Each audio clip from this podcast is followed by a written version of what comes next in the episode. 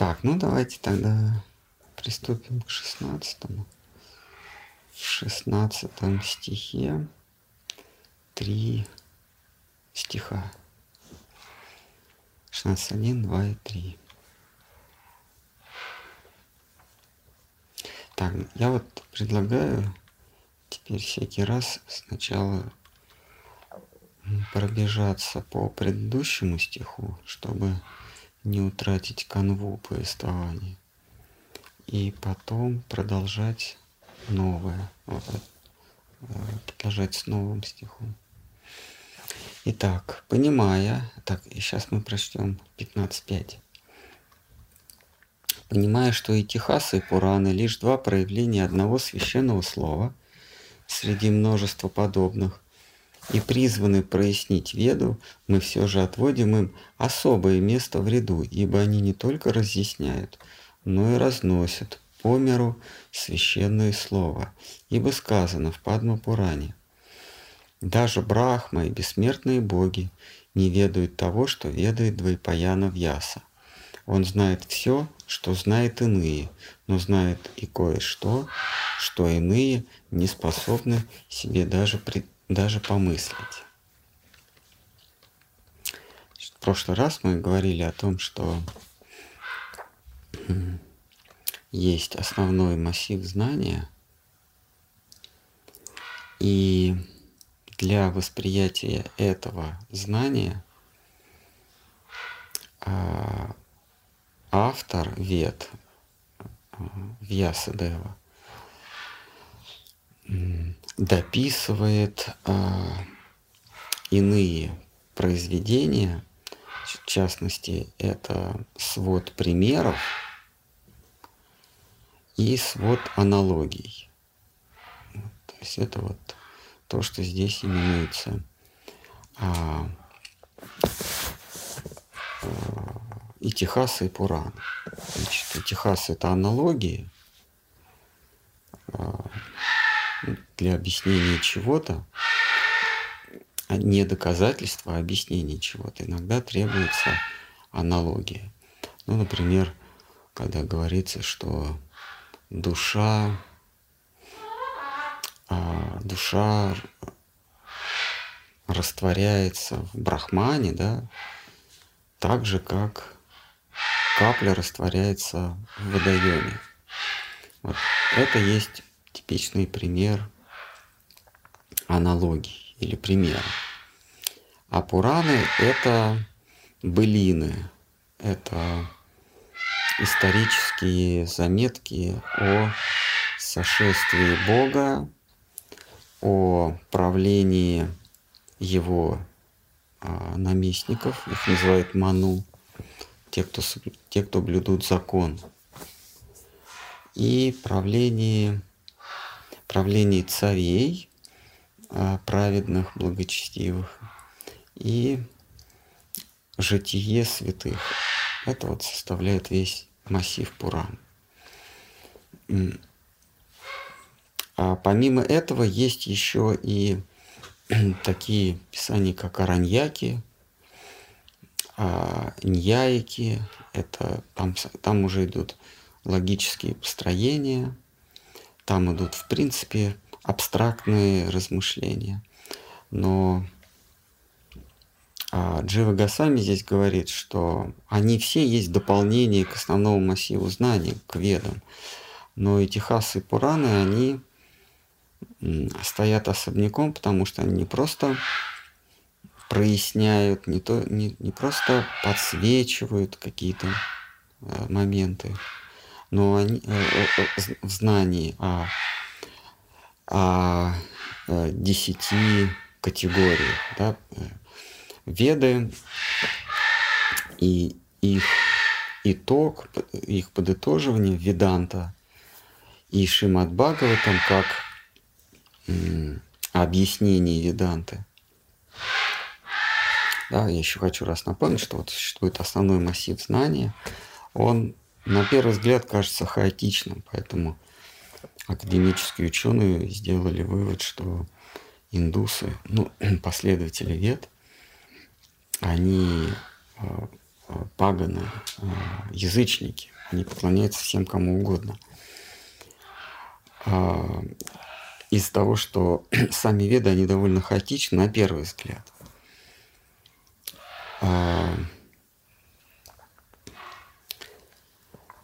И для того, чтобы их, для того, чтобы из них выжить суть, веданту, а потом ее еще и объяснить, а, Шри Вьяса, то есть автор вед, вот он делает эту самую веданту и называет ее веданта, а потом ее еще и объясняет. То есть Шима, э, объясняет в произведении, которое называется Шримад Бхагават. Вот Шримад Бхагаватам является объяснением сути вед. Или, по сути дела, это, а, это веда, ужатая до удобоваримого размера, там всего 18 тысяч стихов, и преподнесенная э, всем, всем без разделения человеческим существам. Потому что в Яса он творил на, на пороге два пароведы, два параюги, более или менее благочестивые эпохи, и Кали-юги, совсем не благочестивые. А, и поскольку в Кали-югу, как сказано в самой, в самой э, Шри Бхагавати, в Кали-югу человек лишен способности различать, способности логически мыслить, анализировать, и еще лишен э, э, продолжительной э, жизни, в общем, у него всего мало, он всем обделен, то в Яса, то в Яса сам автор говорит, я, я пишу вот эту веду или Шри Бхагавата. А,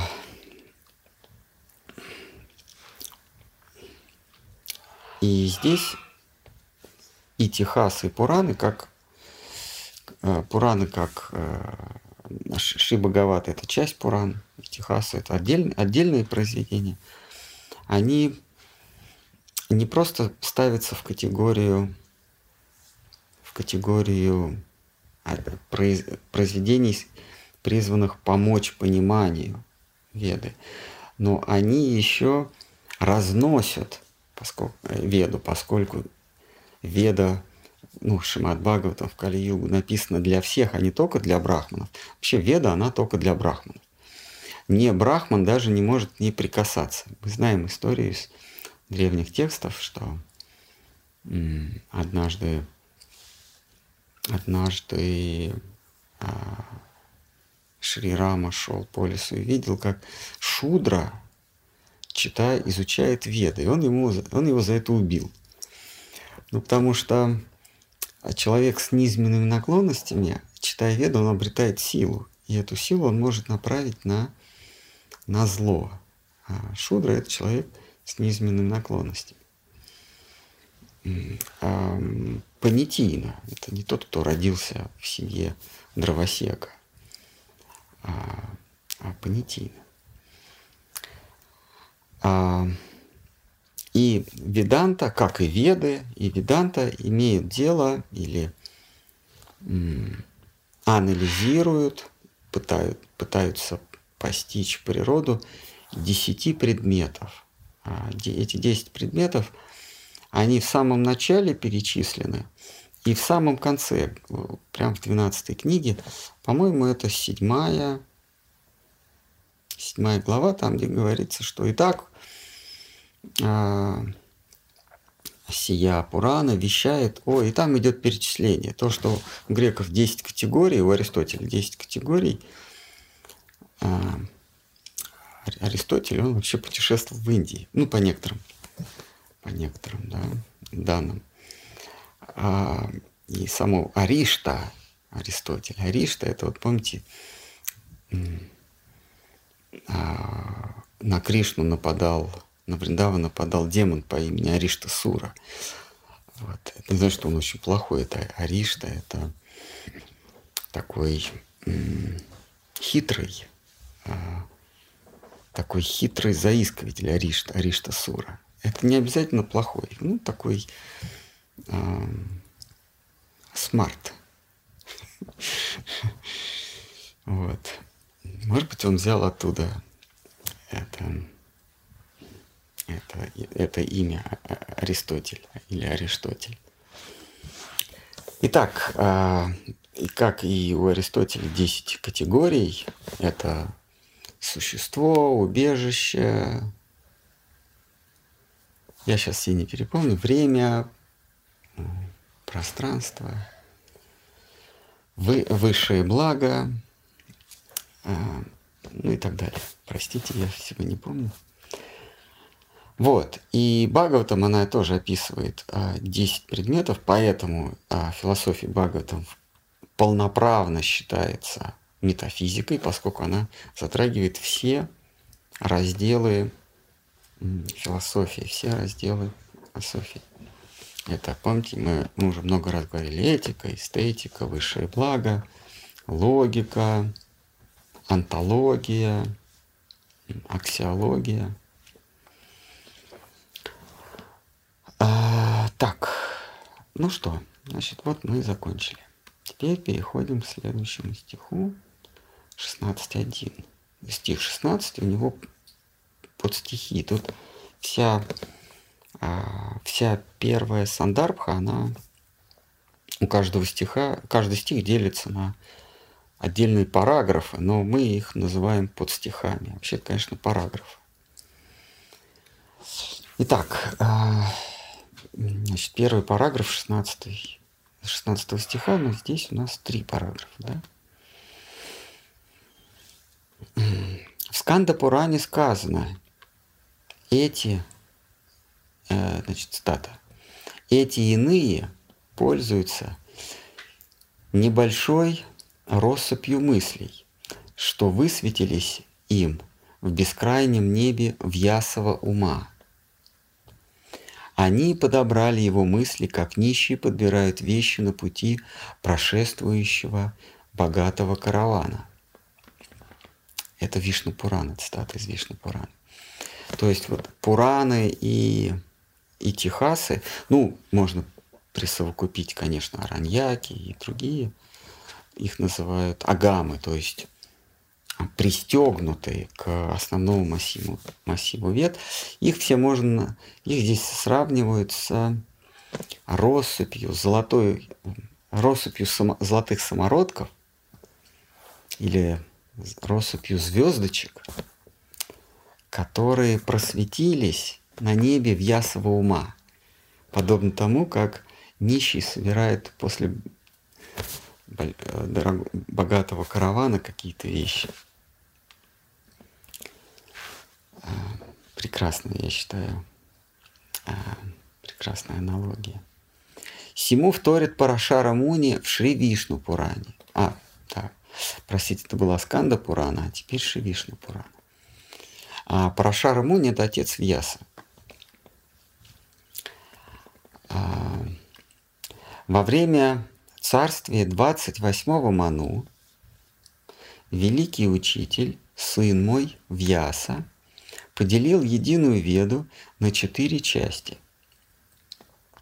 Подобно всему слагателю мудрости, иные Вьясы ушедших эпох, включая меня, делили и толковали Веду по разумению.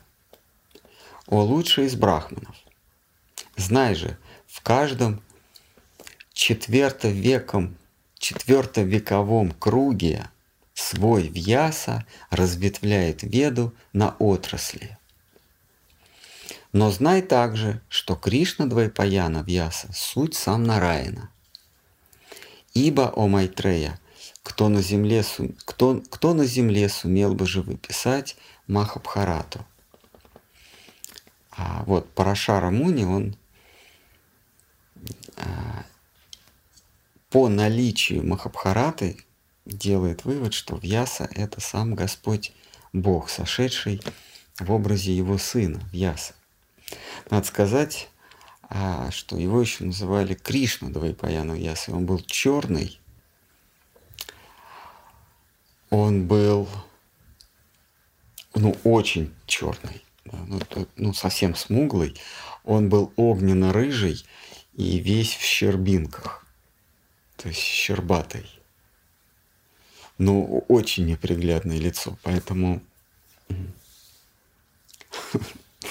Поэтому, когда он возлег, ну, склонил одну даму, она зажмурила глаза.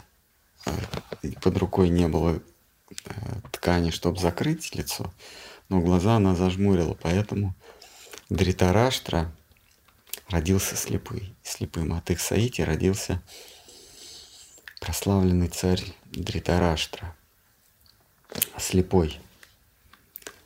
Потому что, видимо, в Ясадева был, был такой наружности, что а, сохранить хоть какое-то присутствие духа при близком общении с ним можно было только зажмурив глаза.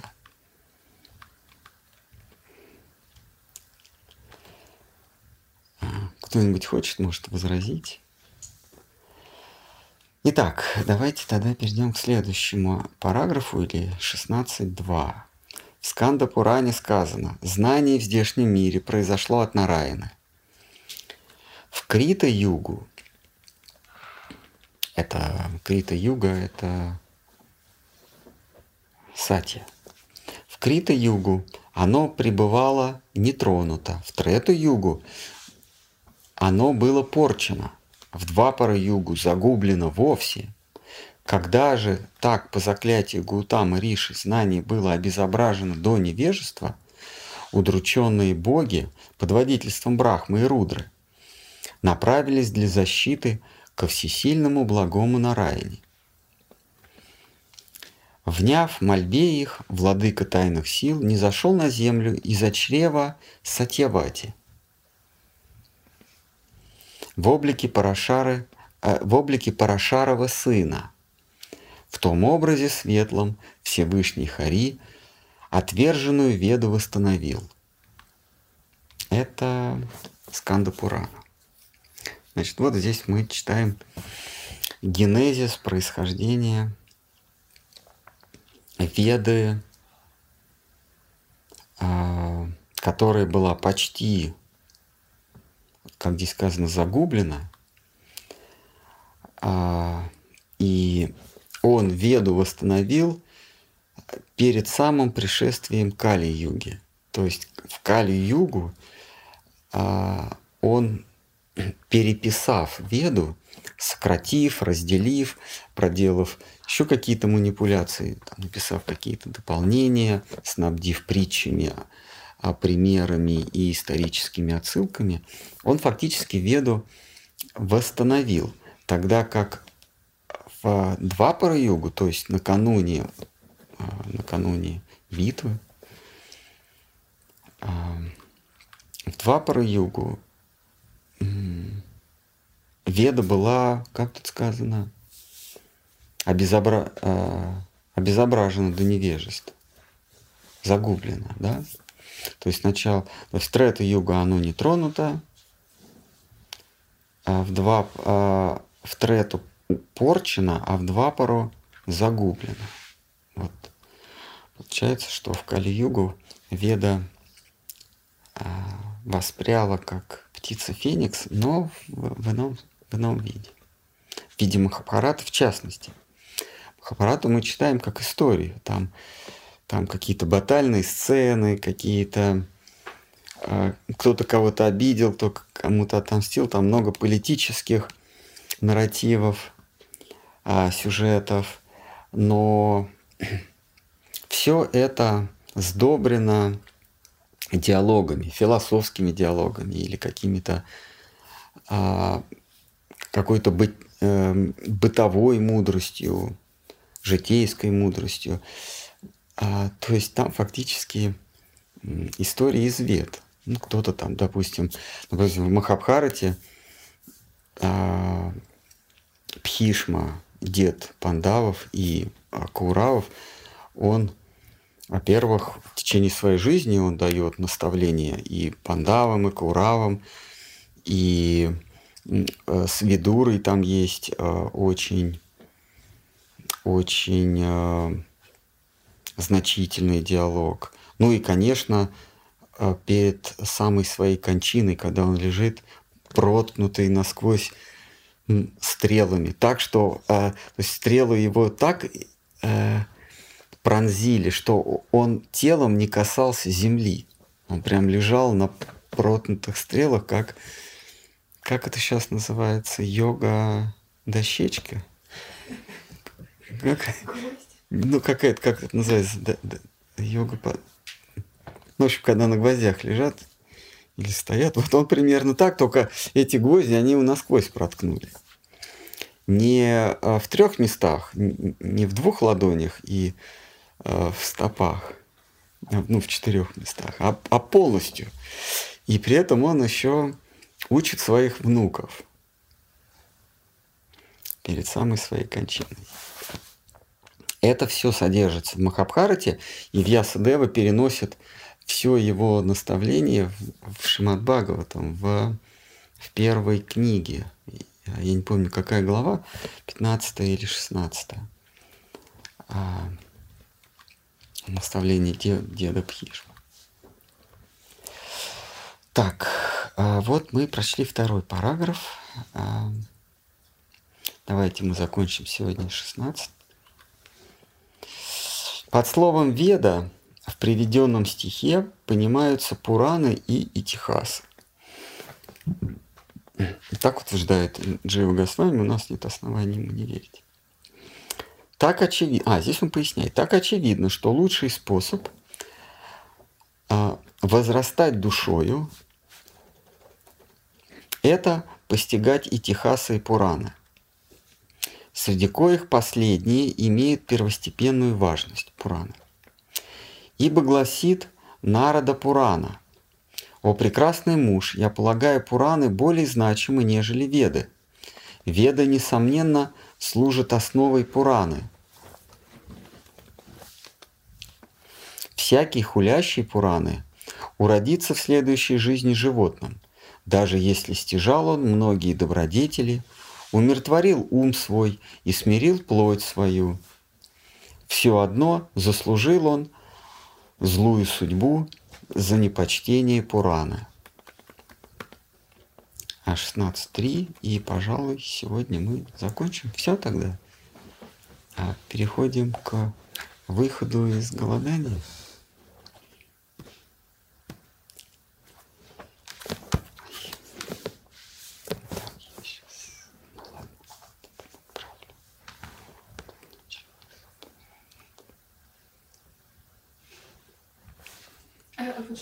Обезобразить веды?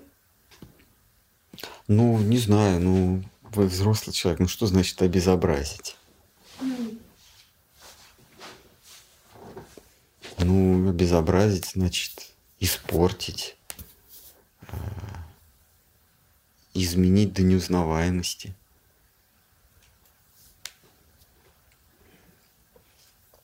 Вот мы говорим, лицо его было обезображено до неузнаваемости. То есть внести такие изменения, что узнать э, прежний образ невозможно. Это значит обезобразить.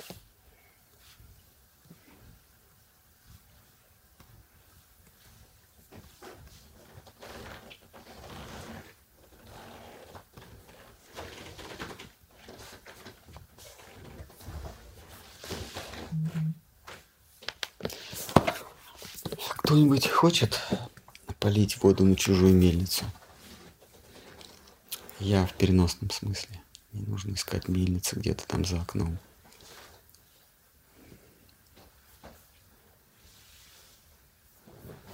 С сайта есть вопрос. Давайте. На ютубе пока тихо. Намасте, скажите, пожалуйста, во время битвы на Курукшетре все 18 армий состояли, все 18 армий состояли из кшатриев. Или в основной массе это были шудры под командованием кшатриев? Нет, это были все кшатрии. А... 11 армий, их назвали Акшохини или, или фаланги. Они строились такими вот, как, как греческие фаланги, кстати, построены по образу э, ведических или ведийских диспозиций. А, значит, семь были под началом Арджуны, Юдхиштхиры, а, как старшего брата Пандавов, и 11 под началом Дурьотханы. Но Дурьотхан, он скорее был политическим руководством, а военным руководством был Дрона и, а, и а, Пхишма. Они были, они командовали армиями. А все были кшатрии, потому что шудри никому в голову даже не пришло бы дать оружие потому что шудра не, не способен блюсти правила. А шудра не способен блюсти правила благородного воина. А это так было всегда и в пост. Ой. Так, опять дрожит. Это, так, э, дрожу не я, а мой образ. Так, а как это? Я так и не знаю, как это делать. Просто включите, включите. А, все. Я, я несколько раз нажал на а, ну, если что, можете. Вот здесь -то просто. А, понял. Я тогда буду здесь стрелку держать. Вот. Это не какое-то нововведение, это, это традиция, которая сохранилась и в посткрукшетринскую э, пору. А, военные всегда были из благородных. их называли даже вплоть до, до Великой Шудрянской революции. А, я имею в виду, естественно, а, Великую Французскую революцию. Военные всегда были ваше высокое благородие.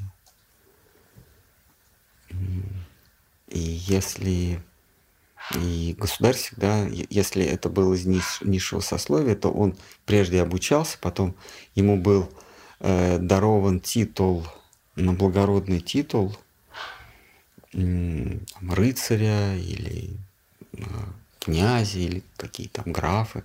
Ну, то есть какой-то благород, дворянин. Ну, скорее всего, дворянин – это самое низшее из благородных сословий. И только потом он, он мог как сражаться. А, это всегда была отдельная каста кшатриев. И в, в Персии, как наслед, непосредственной наследницей, наследницей э, э, ведического, ведической эпохи, э, персы, это было и в, в, в Новом Царстве, и про Древнее Царство. Я не знаю, но, но я про Египет говорю. Если Древнему Царству, сколько там говорят, 7 тысяч лет, то вот Новое Царство начинается где-то с 5 тысячелетнего, 4 тысячелетнего э, э, возраста. Там тоже а, сражались только благородные, даже у них вот у, у, у персов а, были слоны, как известно, да, царь Дарий против греков воевал на слонах, на колесницах. У этрусков, это вот непосредственно то, что мы сейчас называем Пакистан, Иран, там тоже рисунки, где они на колесницах, такие же, как э, колесницы на древних, э, древних храмах индийских. У колесницы были такие же у египтян, а у греков, но греки уже, они приняли тоже а, метод ведения войны как, как а, а, персы, но у них не было слонов. То есть они не было слонов, они воевали на конях. Ну, как и ведические войны.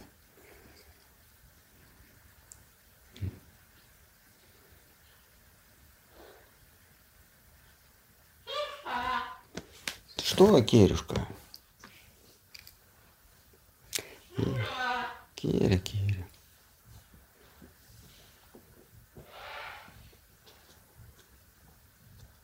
Есть какие-нибудь еще вопросы?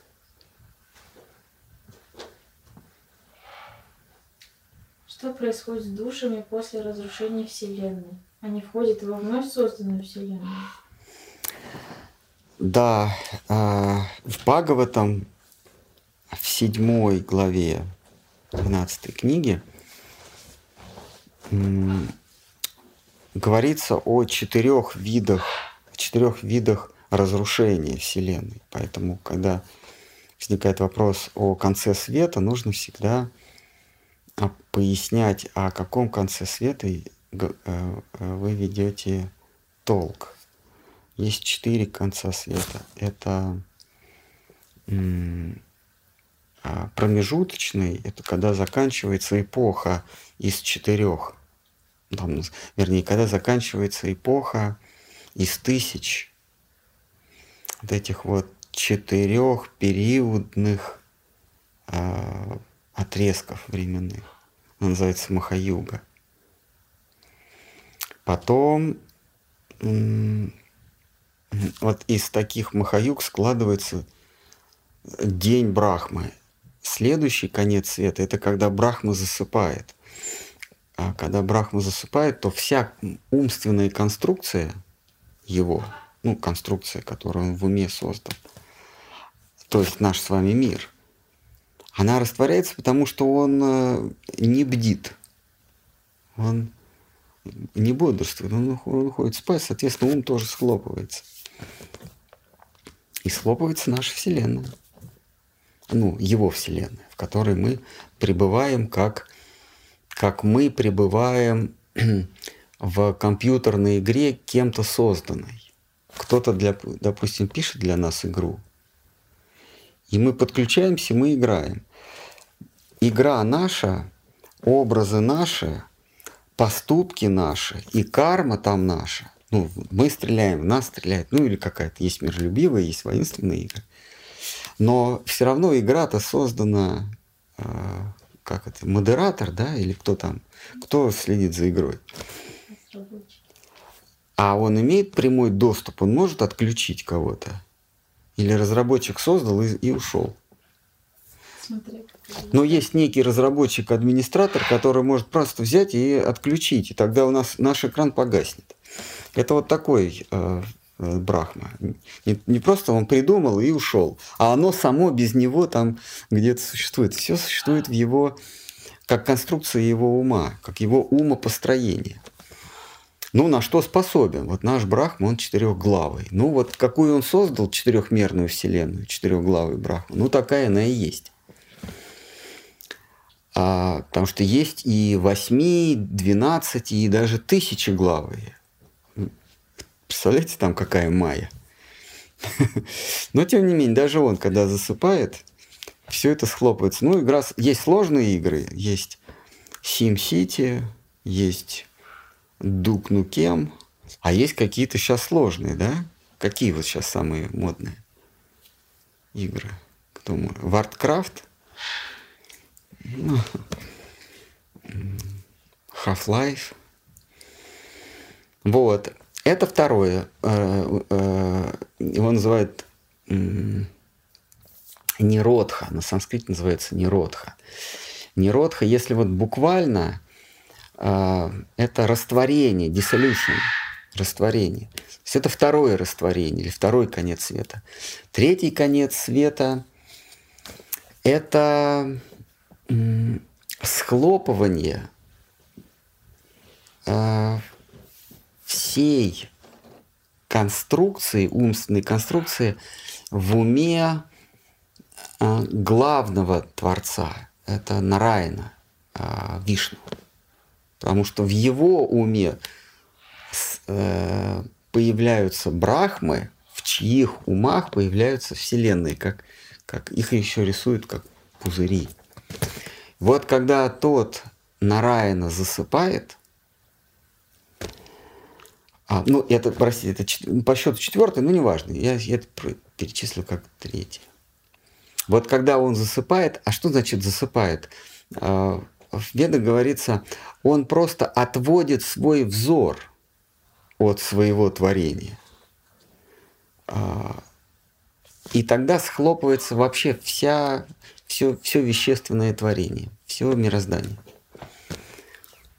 И э, четвертое существенное, суще... четвертый существенный конец света – это когда джива получает освобождение. То есть э, в, в голове Брахмы еще какие-то там сюжеты прокручиваются, еще какие-то скрипты пишутся, патчи, потому что вот он, помните, когда явился Кришна, он, он увидел, что программа дала сбой, он пытается патч написать, и он, он сам, сам разработчик входит в, в игровой зал и пытается, так сказать, по, на почве исправить. И тут, и тут выясняется, что игрок, он не подчиняется правилам игры. И он тогда понимает, что это не простой игрок, а это тот игрок, который его самого побудил писать скрипты и программы. И он падает ему в ноги и просит прощения. Говорит, прости, пожалуйста, я так не буду, я больше так не буду. Хотя он лукавит, потому что он знает, что если а, фигура номер один захочет, он, он также будет, и неоднократно. И более того, так происходит каждый его день. Вот. А, но есть четвертый конец света, мир еще продолжает существовать, там э, живые существа наворачивают на себя карму, как снежный ком. Но какая-то из душ, какой-то, какая-то джива, наблюдатель, пуруша, вылетает из этой игры, возносится в объятия вот того самого главного, кто все выдумывает а, и даже отведя взор от своего творения, он продолжает играть. Это четвертый конец света, но это индивидуальный конец света. Персональный конец света. Вот. Эм, поэтому, когда вы спрашиваете, что там э, происходит во время во время после разрушения Вселенной. Ну да, после разрушения Вселенной Вселенная разрушается вот из того, что мы перечислили. Вселенная разрушается дважды. Да? Это когда сама Вселенная разрушается, когда все Вселенные разрушаются. Когда разрушается сама Вселенная, то душа а, засыпает. Она, она, говорится, она э, возвращается в бытие высшего существа, как, ну, как, как бактерии, которых я выдохнул, а потом, начинаю вдыхать, возвращаются в меня. Примерно так. Вот, э, аллегорически это рисуется, как они в поры его тела. Входят.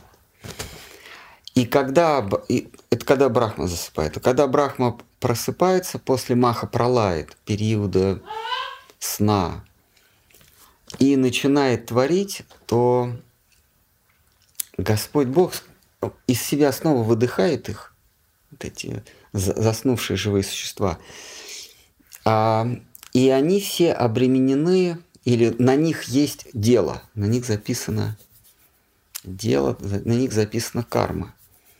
И они, попав в новые обстоятельства, побуждаемые вот этой потенциальной кармой. А, кармы еще какой, как, как таковой нет, но есть импульс к действию. И вот этот импульс к действию порождает действие, а действие вызывает э, ответную реакцию, и вот начинается карма. Первый акт – это не по карме, а по, по некому побуждению. А мы знаем, какое побуждение – это стремление к счастью. А, ну, а поскольку это стремление обусловлено, то оно тут же обращается в карму. Это значит, что делают души, когда разрушается только Вселенная, а, Вселенная Брахмы. Когда же разрушается, разрушаются все Вселенные, здесь есть два мнения. Я в прошлый раз говорил об одной версии событий, но есть два. Ну, я просто той придерживаюсь, что когда разрушаются вообще все вселенные, то есть Брахма не засыпает, а тоже как душа улетает в, в бытие, в существо э, Всевышнего. Значит, вся карма полностью пере... Вот это вот эти записи, да, этот файл вот этот, он полностью форматируется. И когда сверхсущество снова бросает взгляд на внешнюю свою силу, на, на пратхану или махататву, еще ее называют, то там появляются совсем новые живые существа. Это вот первый, а, первая версия, первый сценарий. Второй сценарий – те существа, которые ушли в, в бытие Всевышнего из всех вселенных – сохраняет какую-то кармическую запись или какой-то импульс. Он даже есть в санскрите, он называется... Я сейчас не вспомню, какой-то есть специальный термин. То есть это первый кармический импульс. Это не карма, это кармический импульс, э, заставляющий действовать. Вот значит, э, есть два сценария. Значит, вот этот кармический импульс, он только э, при создании отдельной вселенной, либо когда снова все вселенные и, вот, и создаются, и у каждого, каждой неосвобожденной души он есть. Но тут выбирать, выбирать нужно, каждый волен выбирать сам. Я у Шидхара Махараджа этого не встречал. Ну, не потому, что он не говорил, наверное, просто мне не попадалось. У Гурудева тоже. А, но вот в нашей сампрадае, в, в Брахма, Мадхва, Гаудия, Сампрадае, там есть два, два сценария. Что же происходит с душами, когда разрушается Вселенная? А разрушение Вселенной два вида. Это она одна и когда все вместе. Есть еще вопрос?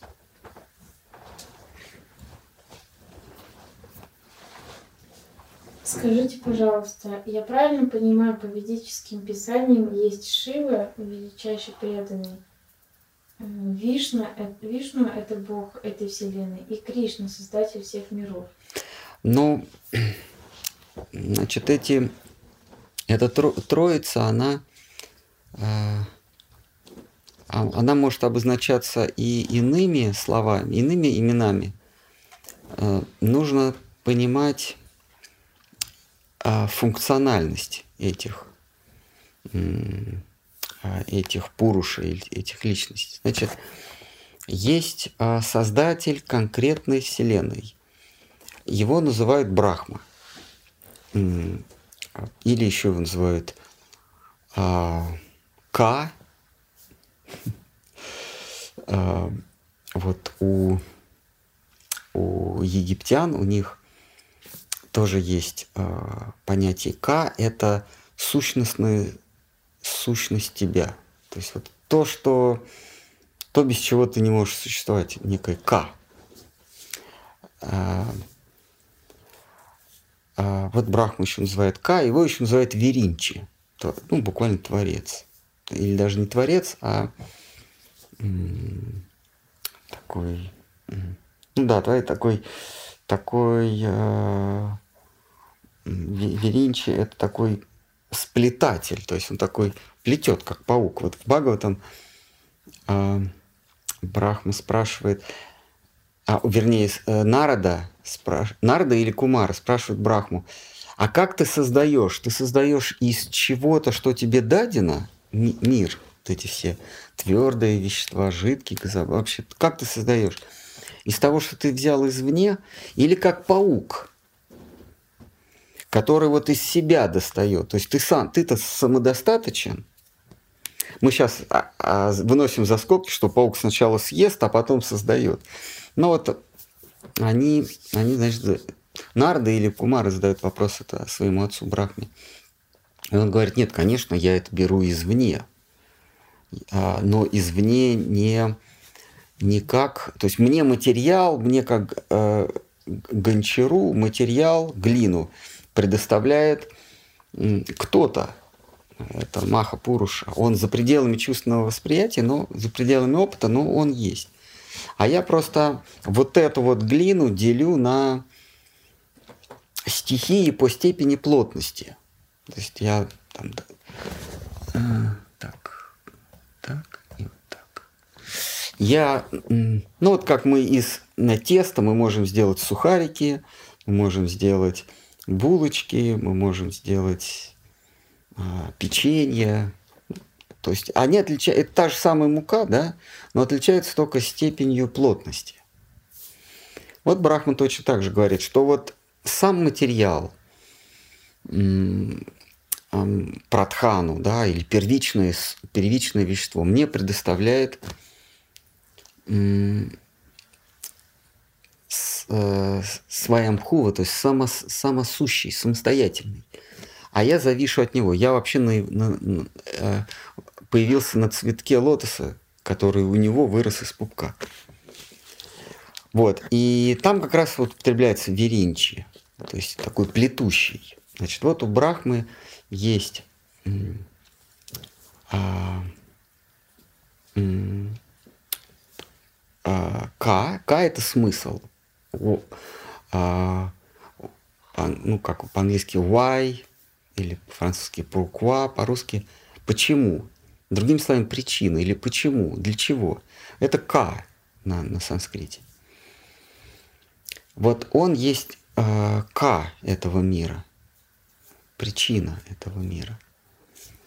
Э, Веринчи это тот, кто плетет, а Брахма это э, вкладывающий смысл или осмысливающий, что-то вот связано, как угодно э, толкуйте, ну, Брахма означает смысл. То есть, то есть что-то вносящий, кто-то вносящий смысл, придающий смысл или сам являющийся смыслом.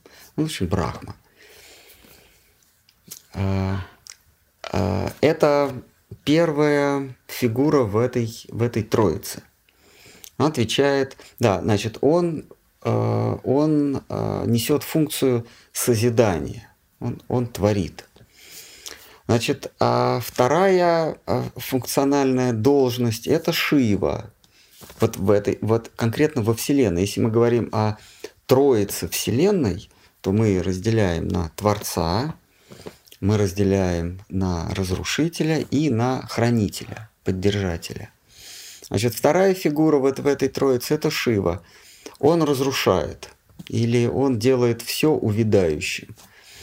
И вот эти две силы, они, они в общем находятся в противодействии. Они не, не воюют, Брахма с Шивой, не воюют, потому что Шива его сын.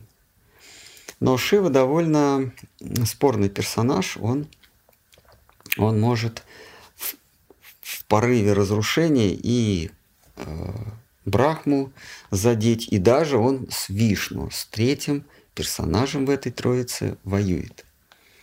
Бывает, что Шива а, с, с, а, с Рамачандрой он воевал, да, если не, не, не изменяет память. Вот. Значит, третий персонаж – это Вишну. А, это тот, кто поддерживает. Но Вишну, он при этом поддерживает все миры, все вселенные. Тогда как Шива, или его еще называют Рудра, Шива и Брахма – это это обитатели в каждой, в каждой, в каждой вселенной это свои Шивы и Брахма. Брахма абсолютно точно, но в некоторых вселенных, когда в некоторых вселенных и Вишну становится Шивой. Вот.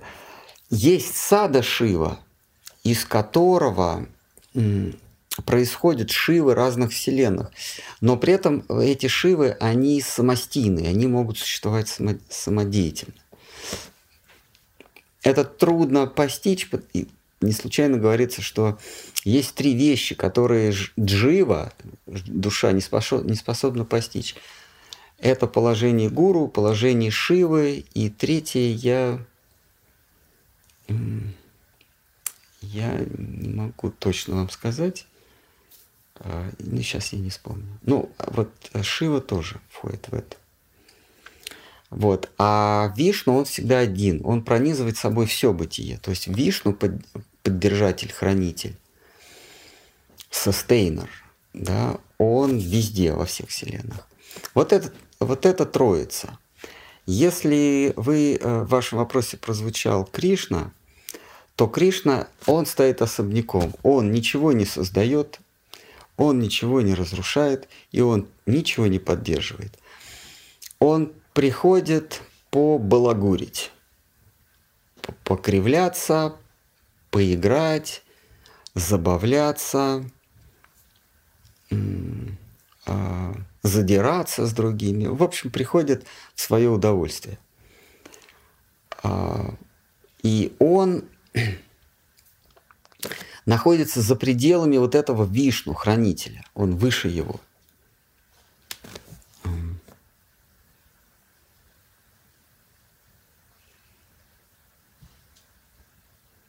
Он вне, да, он вне истины. Он не истина. Кришна, он не истина. А кто вам сказал, что истина – это самое высшее, что есть? об этом часто говорим, Кришна настолько не обременен. Не то, что а, он обременен собственными заповедями. Вот он в Бхагавадгите говорит, я вообще никому ничего не должен, но я соблюдаю заповеди, данные мною, для того, чтобы а, в мире сохранялся порядок. Но здесь он говорит устами Вишну. А сам Кришна, который пробивается через уста э, Вишну Бхагавадгиты или Кришна Бхагавадгиты. Тот вот Кришна, пастушок из Вриндавана, он через уста пробивается. Вот сам он настолько не обременен ничем. Да, и он зовет Арджуну, говорит, ну, брось все, пойдем во Вриндаван. Вот сам он настолько ничем не обременен, что он даже не обязан существовать. Вот мы все с вами обременены существованием. В этом, в этом смысле мы э, родны или мы имеем одинаковую природу с Богом, потому что Бог не может не существовать. Бог истина, истина не способна не существовать. Ее сад, ее истина, да, сад Читананда. То есть вот первое в, в божественной Троице сад Читананда, сад – это существование, бытие. Вот истина не может не существовать, тогда ее просто не будет. Она обременена собственным существованием. А Кришна, он даже не обременен существованием, он не обязан существовать. А счастье даже не обязано существовать. Настолько он независим. И вот существует он или нет, но он играет. И иногда он выходит за, а, за флажки. А, иногда это, это примерно всегда. Он выходит за флажки, расставленные священными текстами. Ну, им же, в образе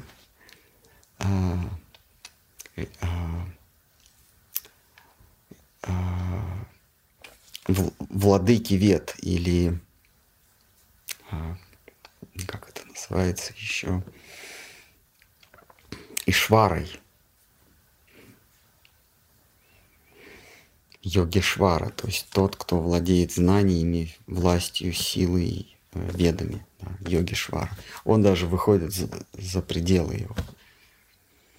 Вот примерно такая картина мира – вырисовывается. А в случае с, Кри... а в случае с Кришной вытанцовывается.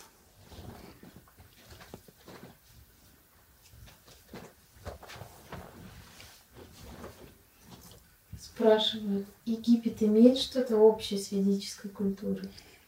Я небольшой знаток. Погуглите. А все имеет э, отношение к ведической культуре. Э, вернее, все культуры имеют отношение к а, перво, первокультуре. Ну, по крайней мере, слова во всех языках, э, очень похожи слова в древних, с нынешних языках, очень похожи с а, ученые это называют протоязык или индоевропейский язык. Ну, а, простите, какой индоевропейский? Тогда Европы не существовало. Нет, ну были какие-то варвары, которых Арджуна даже и э, завоевывать не хотел. Ну, все равно, что завоевывать, как их называют?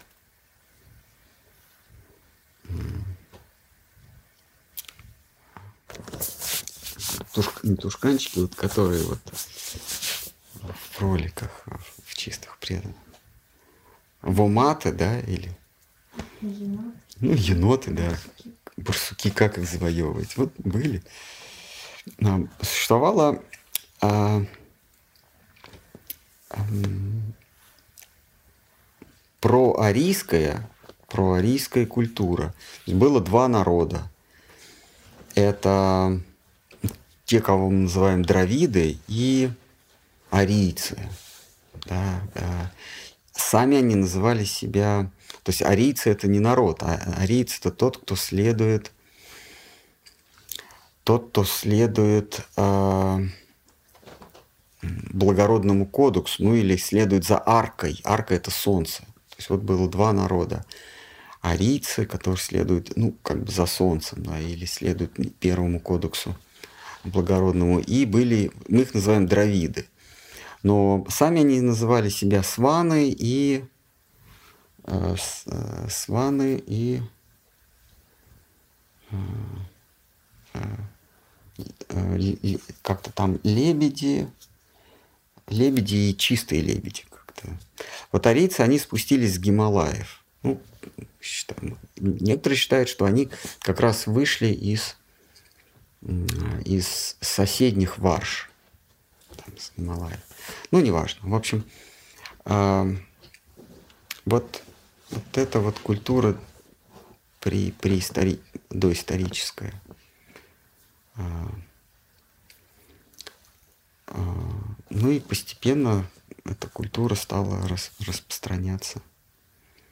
В, уже в Кали-Югу она стала распространяться по, по другим частям света.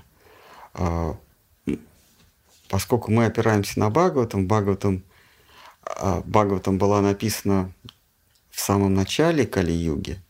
Конечно, в 12 книге есть предсказания, как, как все это будет осуществляться. Эти предсказания сбываются. А, а, а, ну, вот в Бхагаватам в десятой книге есть истории, уже исторические истории. А, там некий Калаявана, его брат, нападали на государство пандавов. Вот, э, Калаявна и Явана. Вот Явана это, это, это те, кто населяют Турцию, Южный Кавказ, вот эти вот Персию, это вот яваны. Они себя так изначально и, и называли яваны.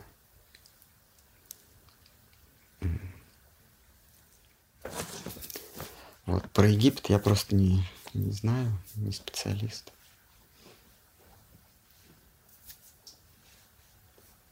Есть ли такие души, которые никогда не достигнут освобождения?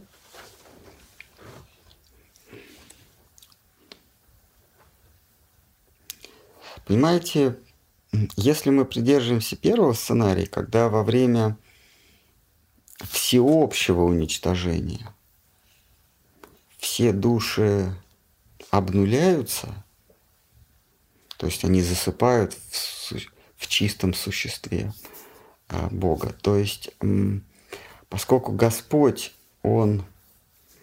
Ну, откуда вот эта, вот эта версия, я должен сказать, что я придерживаюсь, откуда а, Господь а, имеет эпитет Ачьюта, то есть он чистый. Ачьюта означает непогрешимый. То есть, когда в него входят все души со своими кармами, это мы сейчас рассматриваем сценарий окончательного разрушения всех вселенных. Значит, карма это ну, некое осквернение. Карма что это такое? Это а, позыв корыстной деятельности и а, как, как, как э, потенциально реакция, записанная реакция на прошлую корыстную деятельность. Вот некий файл. То они не могут существовать в, в, в существе, в бытии очьюты, в непорочном бытии. А, то есть в нем не могут, э, его не могут наш, нашпиговать собой чьютое, то есть нечистое, что-то оскверненное. Оно там обязательно очистится. Очиститься – это значит, они достигнут освобождения. То есть, когда карма форматируется, это означает, что ты освобожден. Другое дело, они, или это уже не они, ну, допустим, считаем, что это они, когда Господь снова бросает взгляд, а взгляд его – это сам Шива, он как бы бросает Шиву на свою природу, он осеменяет ее вот этими душами, то эти существа а, без кармы снова населяют просторы, просторы материального бытия. Вот есть, опять я говорю, два сценария. Это они как-то у них там в потенции находятся, вот это их карма, и они начинают ее осуществлять. Но второй сценарий, он мне ближе, это ничего не находится, новые души, они ну, не новые, а те же души, но чистые. А те же, ну как, значит, это уже не те. А, а, значит, вот возражают этой точки зрения. А как же они тогда начинают действовать? А вот тот самый импульс к действию, а, поиск счастья. То есть для того, чтобы действовать, не обязательно иметь кармический багаж. Да, при, при, появле... при возрождении новой вселенной Брахмы мы действуем, исходя из своего кармического багажа. Но при возникновении всего мира, всех вселенных, мы, или это уже не мы, неважно, действуем из первого импульса, из желания счастья. Но опять есть э, за и против этих сценариев. Я вам свою точку зрения и, и другую тоже изложил. Вот, есть еще вопрос. Ну, они все по-разному действуют. Хотя все обнуленные и импульсы у всех одинаковые, или импульсы у всех При появлении всех вселенных все ли действуют по-разному? Ну, если мы ну, с кармой, то понятно, там у каждой разный трек. А если без кармы, как, как э, Нарайна ну, да. выбирает Брахму? Почему-то именно вот этот Брахма да, то есть э, какое-то отличие есть. Ну, такая точка зрения. Я вот ее не придерживаюсь. Я считаю, что освобождение при, пол, при полном разрушении всех вселенных, все сливаются с бытием Нараян, все пуруши растворяются в, бытие Маха Пуруши. А, а бытие Маха Пуруши это что такое? Это Брахман. А, то есть у счастья есть такой аспект, как существование. И вот в существовании они растворяются. Потом они снова появляются. Вы полагаете, что они потенциально несут в себе какие-то отличия и начинают действовать, исходя... Ну, ну, такая точка зрения есть. Я ее не придерживаюсь, мне не хочется верить. Я считаю, что все получают полное освобождение, а потом заново, заново появляются как, э, как рубли на валютном счете. Они ушли в Центробанк, там их уже не разберешь, где какой рубль. Там на счету в Центробанке рубли друг от друга не отличаются. Один рубль, второй рубль, они все, все одинаковые. А вот когда он раздает, непонятно, он тебе тот же рубль дал, который ты сдал в кассу. Тебе в виде зарплаты явился тот же рубль. Да нет, наверное, другой. А там никто не различит.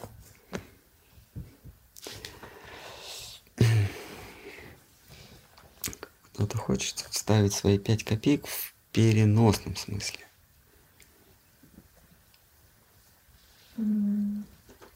Зороастризм – это ведическая культура? Не знаю. Я, к сожалению, не так много читал. Я также и не знаю, о чем говорил Дон Хуан у Карлоса Кастанеды и во что верят а, индейцы Латинской Америки и шаманы, и якутские шаманы. Простите. Больше нет. Ну, отлично. Ну что, давайте на это.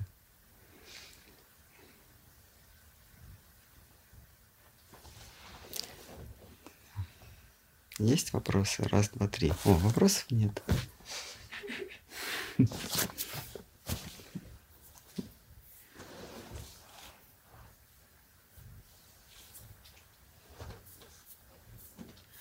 Раньше вы говорили про вот импульс к действию, а вот э, мы когда живем эту жизнь, а у нас есть импульс к действию или у нас только карма?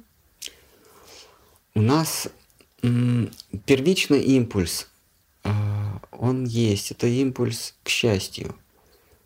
Э, живое существо действует, побуждаемое либо э, стремлением к счастью, оно трансформируется в виде стремления к наслаждению, например. Там, или стремление к власти. Это все равно, что власть, мы говорим, нам власть нужна, чтобы быть независимым, свободным. А для чего тебе быть независимым, свободным? Чтобы делать, что хочу. А это признак счастливого. А это присуще только Кришне. Значит, живое существо действует либо из побуждения к счастью, либо из страха. Из страха что? Потерять э, нечто, что ему пригодилось бы для достижения счастья. Все, мы возвращаемся. Любое побуждение к счастью. Но это побуждение к счастью, оно обусловлено, оно обвешена нашими возможностями. И вот наши возможности – это как раз тот противовес к нашему, к, э, к нашей воле или к нашему желанию. Мы все хотим счастья, но у этого хотения есть противовес – это возможности. А, или их еще называют обусловленности. Это то, что мы называем карма в обиходе мы хотим счастья, но на нас действует карма. В каком виде? А, мы не можем поступать, как хотим, ну, в силу того, что у нас есть физические тела, которые ну, не позволят нам осуществить счастье. Ну, мы просто наши тела не обусловлены. А, там мы не можем плавать, как рыба, летать, как птица. А птицы не могут там, не знаю, под землей ползать. Ну, у нас у всех есть обусловленности. Дальше у нас есть обусловленности. В, в Бхагаватам это называется, вообще в ведах это называется Адхьятмика, Адхибаутика и Адхидайвика. Адхьятмика – это мои собственные ограничения, то есть мои собственные возможности, препятствующие осуществлению воли к счастью. Адхьятмика. А, а, адх, то есть нечто навязанное атме, атхьятмика, мне. Это может быть навязано физически, может быть ментально. Мы не можем э, мыслить за пределами своего мыслительного аппарата. Мы, ну, в, ча- в, частном, в частности, э, человеческие существа не могут выскочить за границы, э, за границы категорий э, существует, не существует да, или за границы категорий причины и следствия. Вот мы не можем мыслить за границами причины и следствия. Отсюда появляется, кстати, понятие время. Время – это визуальное, вернее, время – это иллюстрация, наша умственная иллюстрация причинно-следственных построений. Вот, например, мы смотрим вот в, на эту визуализацию, мы видим там э, красное, синее, зеленое, там деревья, небо.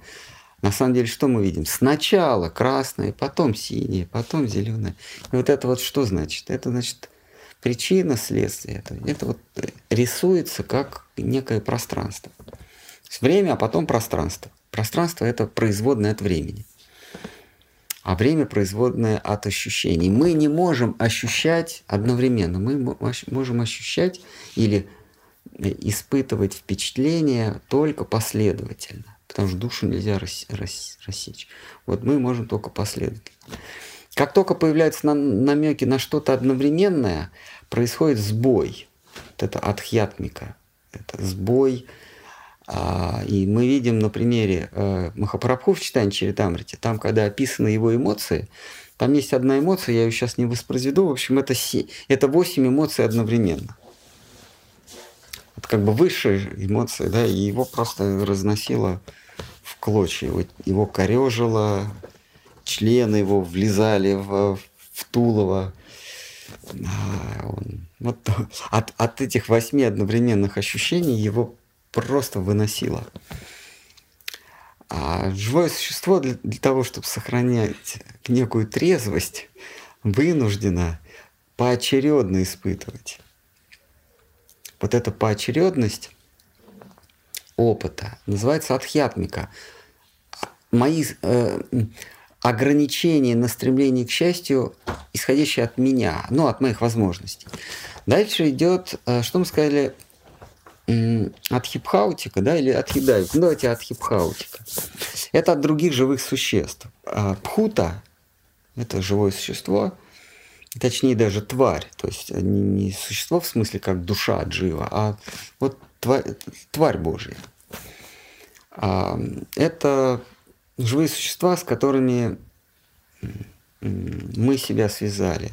Вот это адхипхаутика – это ограничение от других существ а, нашей воли к счастью, ну или наш, нашу, нашей возможности к счастью.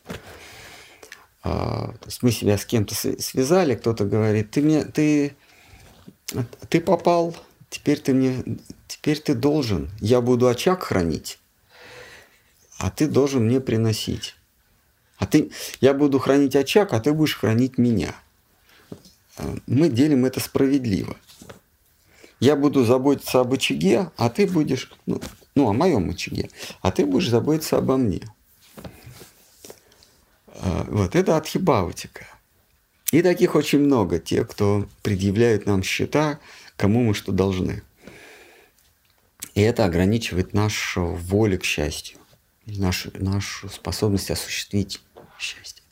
И, наконец, атхидайвика – это дай, э, дивья или ну, некие сверхъестественные силы. К ним относятся ну, звезды или боги, небожители, ну и вообще природа в целом. То есть, ну, некие обстоятельства. А, а, вот, а, их выносят в отдельную категорию для, для ведической мудрости. Все имело персонифицированную а, природу. То есть эти вот сверхъестественные силы, ну, например, а, бог воды, ну или, или дух воды, не знаю, там как хотите называйте, или вот эти вот а, ди, э, девасы или дивисы, да, девасы, это, это вот а, бог воды, бог огня, бог, а, бог земли, ну, богиня земли, бог света, Сурья, они влияют на нашу чувственную способность. Все наши чувства, как орудия, а, подпитываются, то есть а, а, обеспечиваются жизнедеятельностью некими сущностями, огнем, светом. Вот без света мы не можем видеть.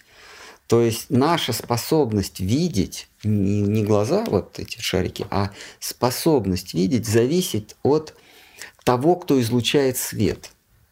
В санскрите, ну, в ведах это сури, да, ну, некий источник света, всеобщего света. Вот это дивья, или, и вот они,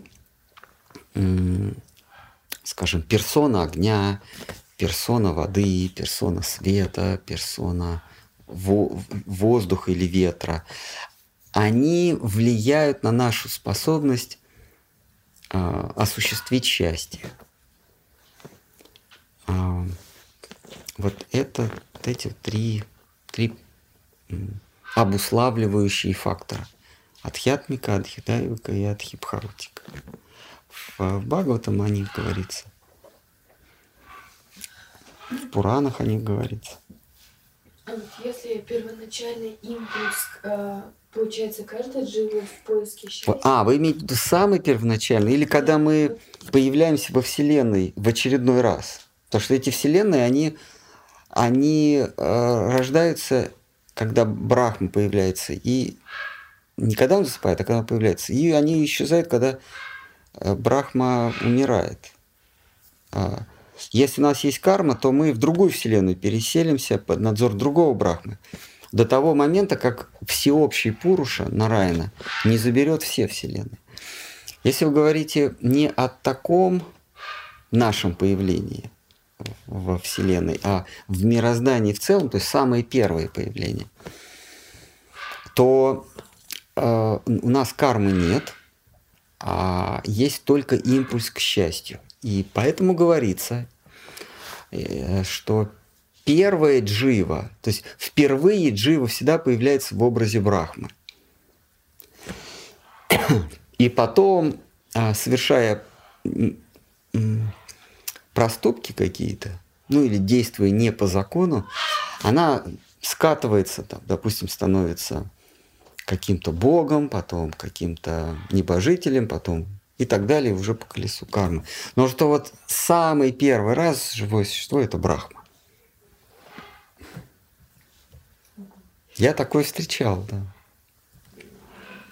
Ну, а вот э, если изначально у нас, ну вот был импульс вот к поиску счастья, то я не пойму, зачем тогда это все нужно.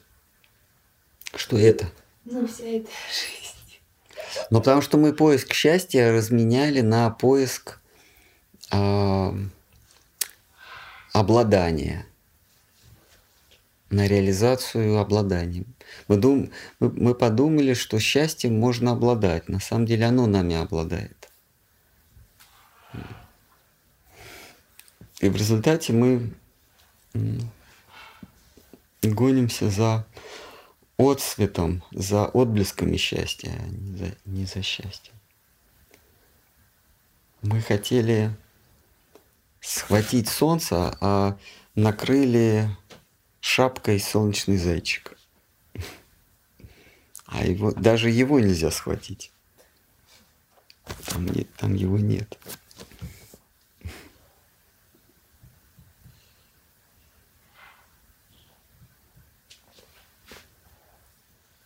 Зачем это все? Для того, чтобы мы, мы истощились в своих попытках обрести счастье там, где его нет. И обратились на путь поиска подлинного счастья. Махапрабху, он такую, такой, а, такую аллегорию такую аналогию приводит, что мы хотим напиться в сточной канаве. хотя есть ключ чистой воды. Но мы уходим от него и лакаем из сточной ямы.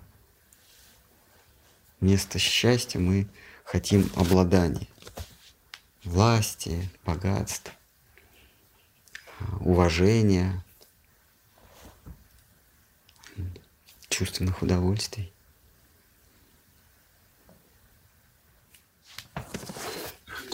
Кто-то, может, хочет замять в переносном смысле. Да-да. А, Махараджа, есть какая-то разница между сцевой и баджаном? Ну, в общем, нет. Если, если э, душа предана Кришне, то баджана и сева – это одно и то же. А баджана – это а, пометование, а, поминание, воспевание Всевышнего. Это, ну как бы сейчас сказали, индивидуальная практика.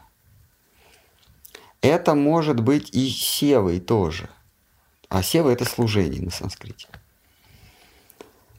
А индивидуальная практика может быть и севой, но в севу может быть включено и и не индивидуальное, то есть какое-то совместное служение. Баджан это всегда что-то что-то личностное, что-то э, такое, как, как сказать, душевное. А, это всегда ну, так, так ассоциируется что-то в уединении. Хотя Сарасвати Такур говорил, что для Гауди Вайшнава Баджана – это проповедь славы Махапрабху. Это баджана. И это же сева, служение.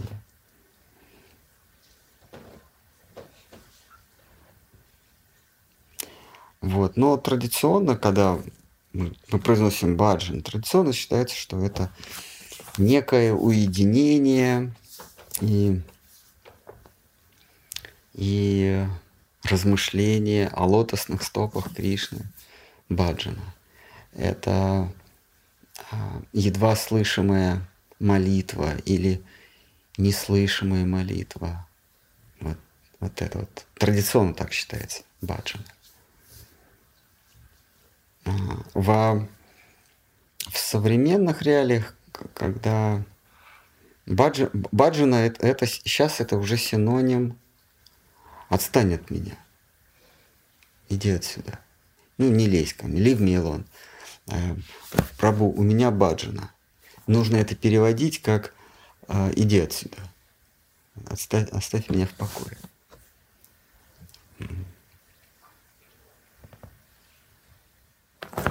Как, э, «Оставь меня в покое, я не хочу ничем заниматься». Когда мы говорим «Прабу, у меня сева», это «оставь, оставь меня в покое, я занимаюсь служением». Что-то готовлю, что-то подметаю, что-то там корректирую, не знаю что. Ну, кто, кто во что гораст.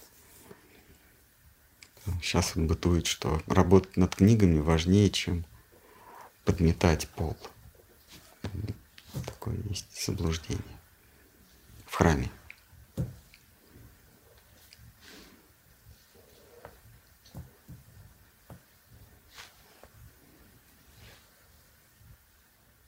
Может, кто-то хочет у кого-то отнять время?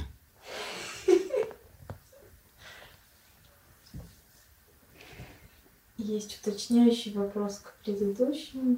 Если такие души, которые никогда не достигнут выхода из колеса перерождений? Ну, это продолжение прошлого вопроса, скорее даже уточняющий. Угу.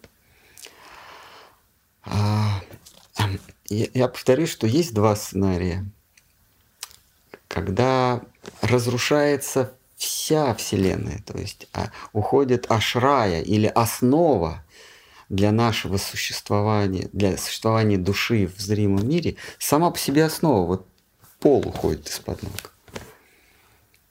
А, прокритие или природа возвращается в состояние пратханы или махата, нет, пратханы. Вот Первый сценарий – душа выходит за, из круга перерождений, потому что нет, уже никакого круга перерождений нет. Никакой самсары уже нет. Она исчезает в бытии Всевышнего. Бытие, бытие Всевышнего на санскрите называют Брахма или Брахмаджьоти. Это его бытие. Второй сценарий. Она уходит в бытие Всевышнего, но какая-то запись ее, то есть ее личное дело сохраняется. И когда творится мир снова, все эти вселенные снова творятся, то кто-то достает эту запись. Она может быть совсем сокращенная, только название. Но все равно это вот отдельная папка, ее личное, личное дело. Вот кто-то достает ее личное дело, пусть оно пустое, но оно все равно как папка существует. И дальше начинается ее, ее делание, ее деяние снова. Это второй сценарий. Вот вы, в этом случае колесо самсары не прерывается. Оно как бы остановится на, на какую-то фазу, а потом снова запускается. И я предлагаю вам выбрать более подходящий вам сценарий. Но я уверяю вас, что на, а, на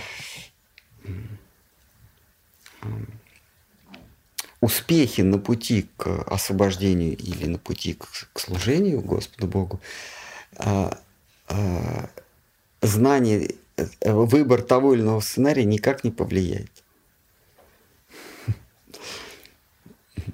Пока мы все находимся в кругу самсары.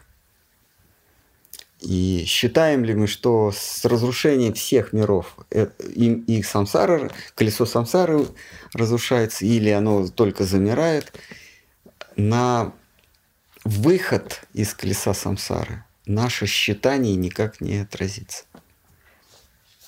Мы по-прежнему будем в колесе самсары. В любом случае, какой бы сценарий мы ни выбрали – а душа покидает этот мир только когда обретает свободу. А, и не рождается снова.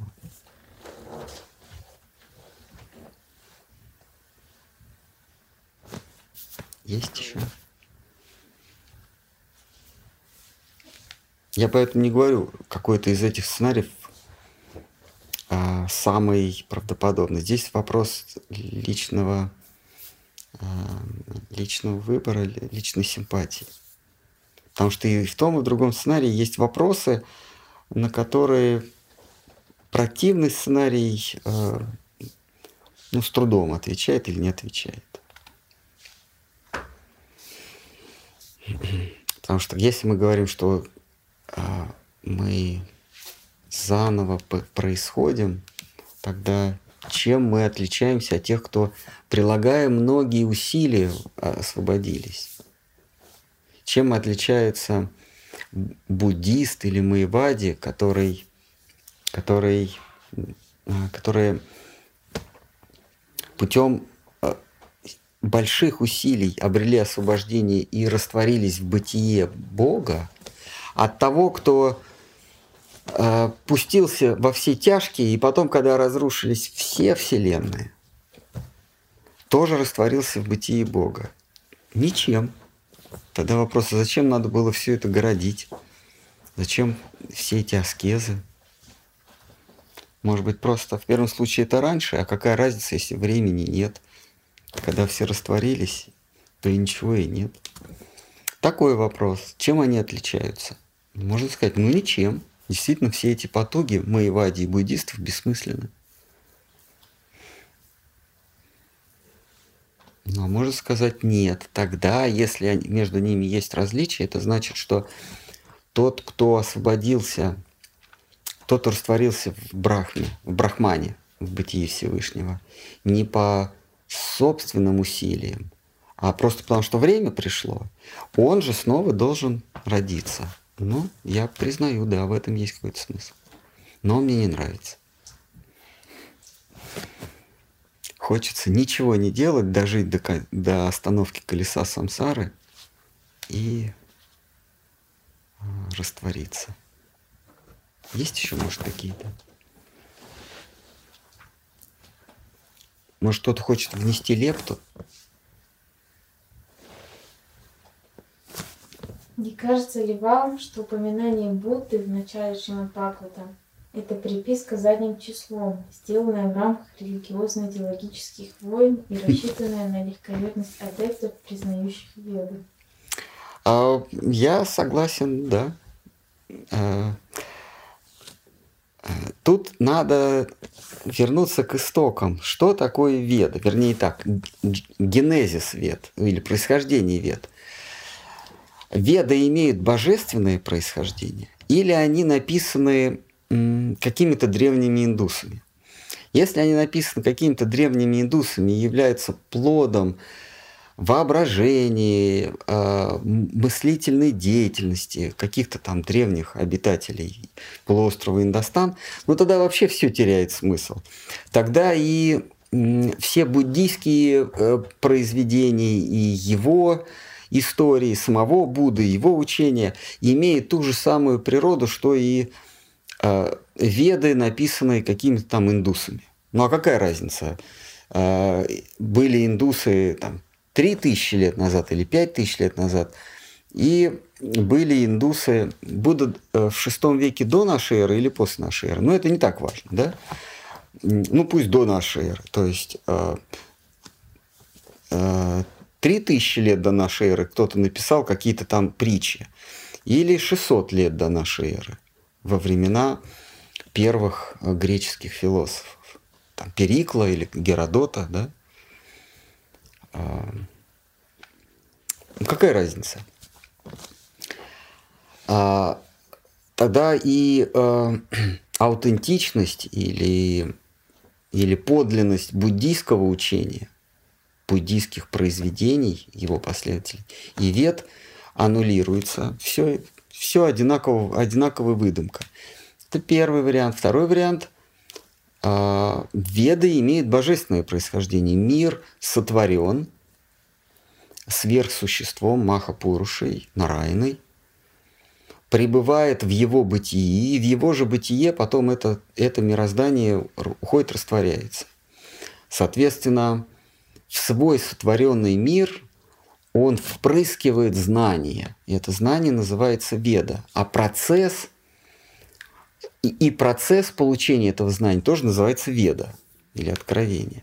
То есть он дает в этот мир э, его обитателям знания, которое называется веда, и мое прозрение, мое такое откровение его мне тоже называется веда. Если это так, ну тогда мы должны признать, что э, веды есть звук, произнесенный Творцом, и, соответственно, все, что там написано, это правда. А там написано, что Будда приходит в этот мир из юги в югу, то что этих Будд много, они приходят в этот мир из юги в югу, и последователей вед, которые искажают саму веду или приспосабливают для своих дурных наклонностей, отвращает от Веды, давая новые заповеди. Ну, в Веде ведь написано, в Ведах написано, нужно убивать. То есть вообще в Ведах убийство не считается грехом. Там нет такого «не убий». Там все регламентируется. Вот в таких обстоятельствах можно убить. В таких обстоятельствах нельзя убивать. Вот этого можно убить, а вот этого уже нельзя. Но когда люди становятся нечестны. Да, а веды дают столько людям, потому что только люди э, разделены на четыре сословия. Животные не разделены на четыре сословия, поэтому им закон Божий, веда не нужна, потому что они и так знают, как поступать. Собакам не дается веда, потому что собака все равно действует э, по собачьему инстинкту. Тигру там, или, или черепахе а вот люди, они разные. Вот не бывает черепах, там, скажем так, черепах умственного труда, физического труда, черепах финансистов и черепах воинов. Вот они все, вот они черепахи и черепахи. А, а люди бывают, у людей разные наклонности. Поэтому им и дается веда. Если у тебя такой, такая-то наклонность, то тебе регламентируется, тебе дается квота насилия и квота наслаждения. То есть как, э, каким образом тебе разрешается наслаждаться и каким образом тебе разрешается функционировать, то есть совершать насилие. Без насилия не обходится вообще ни одно действие. Если ты брахман, тебе разрешается насилие но в рамках жертвоприношений. А, возьми а, жертвенное животное и принеси его в жертву богам. И благодаря этому ты будешь получать удовольствие от мысленной деятельности. А благодаря этому ты будешь еще получать удовольствие, потому что тебе будут жертвовать, тебя будут считать жрецом в случае смерти родственника, рождения родственника, свадьбы, развода, все к тебе будут идти за советом и за, за таинством. Чтобы и тебе будут за это платить. Но, но ты должен совершать насилие. А, значит, а если ты воин, тебе тоже разрешается совершать насилие.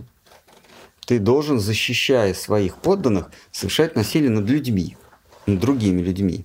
Эти люди которые посягают на, на твою страну, э, там, или посягают на порядок, как называют преступники. А, и это дикие звери, которые ну, посягают на мирных граждан. Вот. Тебе тоже разрешается совершать насилие, и, то есть убийство, в этом нет, нет, нет никакого греха. Если ты вайшья, тебе не разрешается совершать насилие. Если ты шудра, тебе не разрешается совершать насилие. А, вот Веда это регламентирует.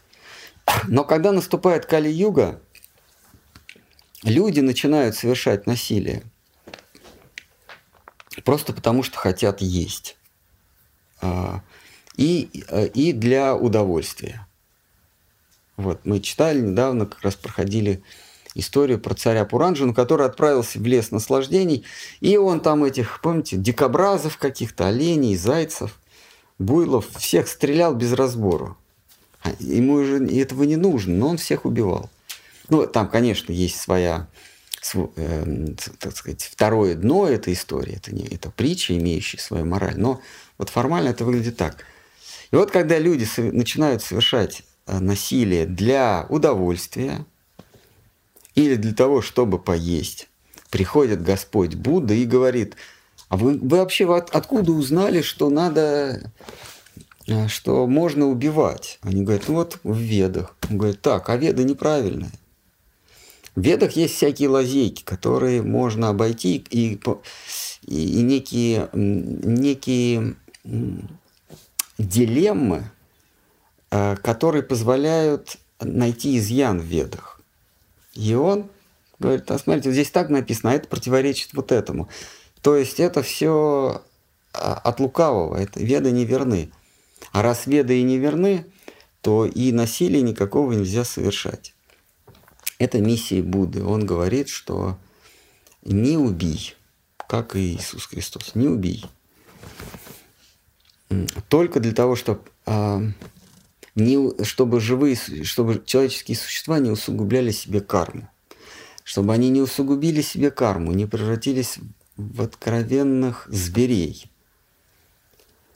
А он это делает. И не усугубляя себе карму, они каким-то образом дотягивают до воплощения Шивы, который их, который тоже говорит, нельзя убивать но привносят какие-то изменения в учении Будды, ну, как-то синтезирует. Он возвращает снова Веду, но при этом учение Будды тоже э, включает свое учение, и он подготавливает почву для Рамануджи или Мадхвачари.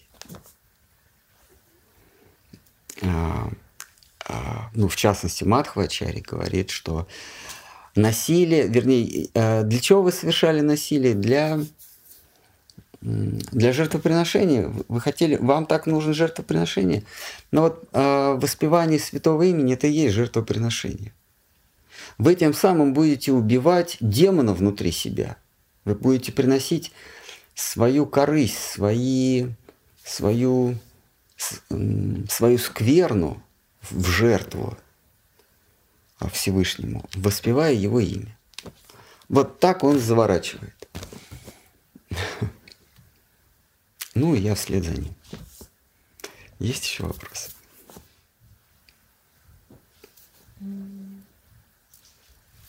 Санкиртана яги даже есть понятие.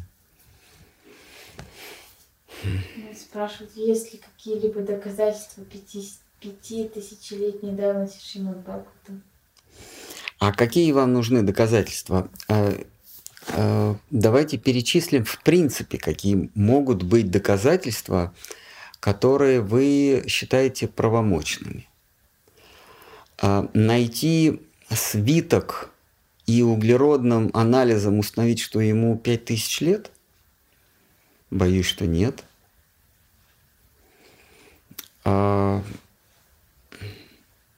Мы можем, ну, то, если вам нужно историческое доказательство, ну, тогда вы должны принять, ну, скажем, ну, скажем, а, свидетельства историков. Пусть это древние историки, но это историки.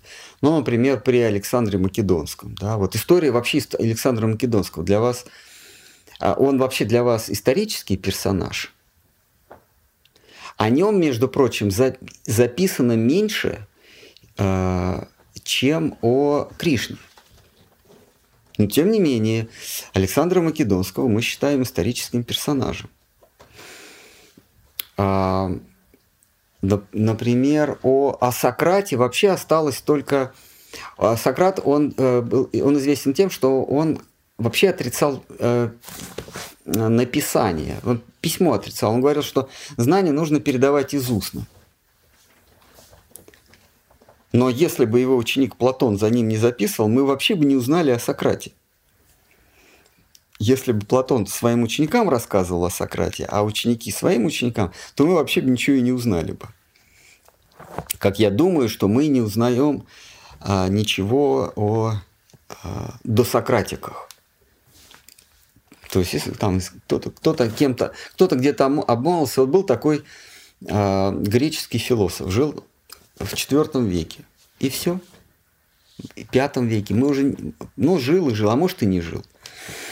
Поэтому вы должны определить для себя, что для вас является доказательством. А, письменное свидетельство, ну, есть письменное свидетельство, там говорится, в такую-то пору а, произошла битва пандавов и, и куравов, а, этой битве предшествует целая история а, Пхара, э, потомков рода Пхараты, Маха Пхараты. А, и когда эта битва закончилась, случилось великое солнечное затмение. И вы можете рассчитать, отмотать назад – по солнечным затмениям. И действительно в это время было вот такое великое солнечное затмение, и оно в, э, в писаниях описано. Это солнечное. Для вас это есть доказательство? Ну, я допускаю, что нет. А, но вы скажете, ну для меня доказательство это то, что написали греки. Вот греки для... Да, вот то, что индусы написали, это, это все выдумки. А вот то, что греки написали, это правда. Ну, тогда... Ну, что я могу вам на это сказать? А, сам каждый выбирает себе доказательства. Но Александр Македонский хаживал в Индию, он провел там около года, надо сказать.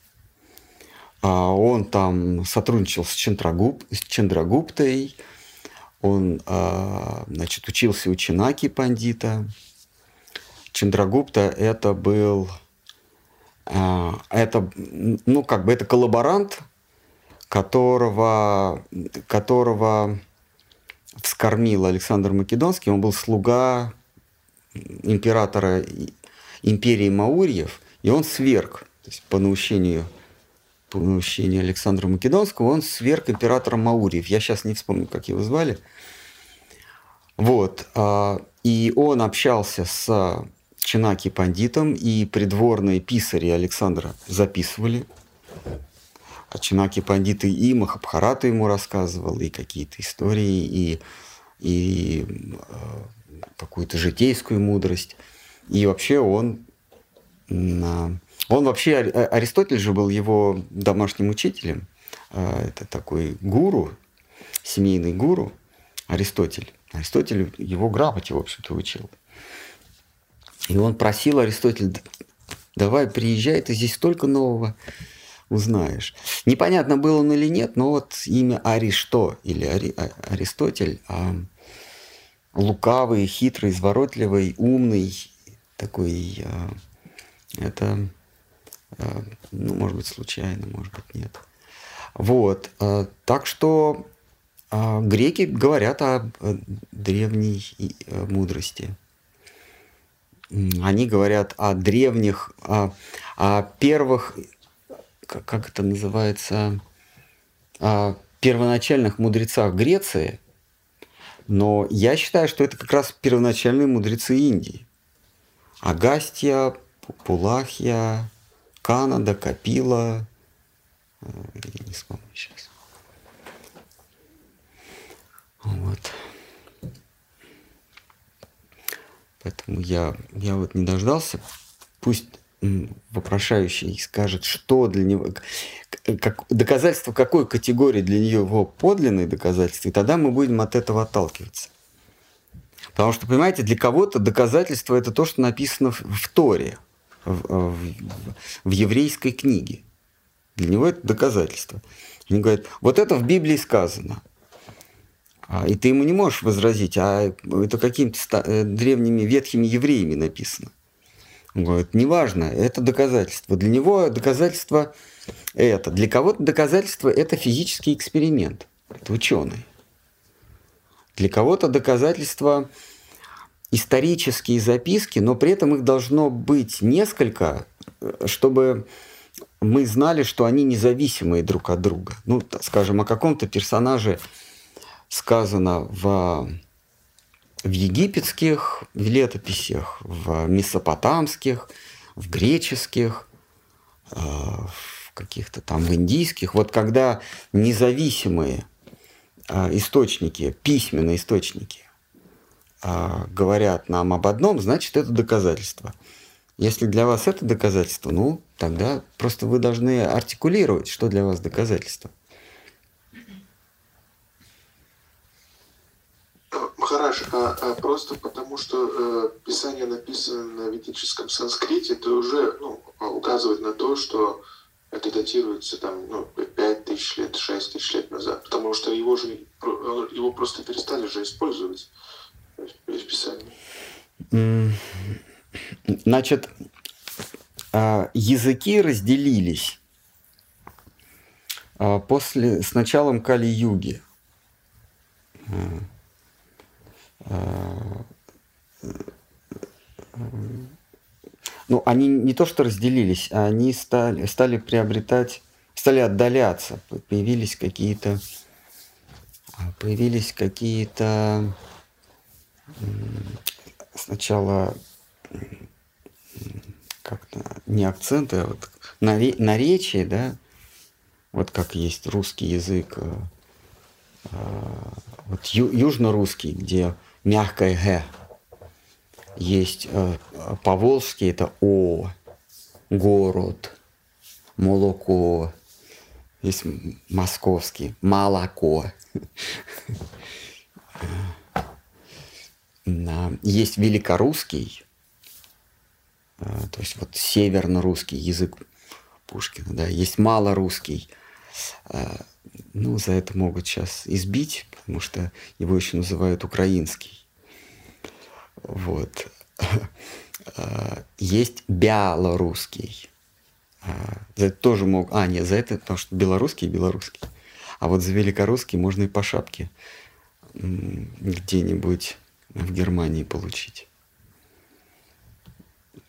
Но, тем не менее, вот в, в переписи населения 96 -го года, когда царь Николай II, батюшка, заступил на престол, он, он э, произвел перепись населения. Там, значит, один из пунктов был, какой для вас родной язык.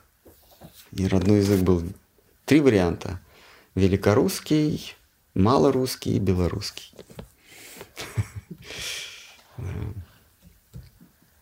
Ну, малорусский это украинский. Это все с точки зрения с точки зрения царя это был, было э, а, а, наречие великорусского языка. Ну, и с его точки зрения. И также вот эти все языки, которые потом произошли, или группа языков, семитская, в нее входит арабский, арабский и э, иврит, ну, еврейский. Это тюркская, это северославянская, ну, вообще славянская, включая, включая вот эти викинги, ну, эти племена, которые за Эльбой, за Альбой, это уже были такие э, племена северные. А все имеют корни санскритские. А точно так же, как и тайский язык, а, и, и следом китайский, а следом японский. Они все из санскрита. В тайском языке, ну, прям прям столько же похожих слов санскритских, как и у литовского санскрита. То есть это корни, да, корни э, э, санскритские. И они напи... и, и ну, Веды, э, ну, Махабхарата, она точно написана на таком санскрите, на таком санскрите. Вот. И он, он был, санскрит, он, когда языки стали дрейфовать друг от друга, санскрит стал академическим языком, как латынь в Европе.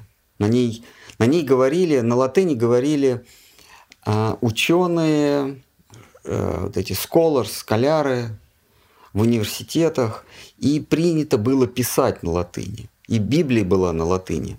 Библия не существовала ни на каких языках, кроме латыни. Это Мартин Лютер э, призвал перевести Библию на языки, на существующие языки, потому что латынь, она, э, она была как санскрит, или, или вот сейчас есть язык эсперанса, да, мертвый язык. Вот. И он был а, реформатором. Он перевел на французский, на немецкий Библию. Так оно существовало на латыни. Точно так же санскритом пользовались только... То это не был язык обихода. Им пользовались только ученые, то есть те, кто получили, брахманы, те, кто получили образование. И, и Махабхарта написана именно на санскрите.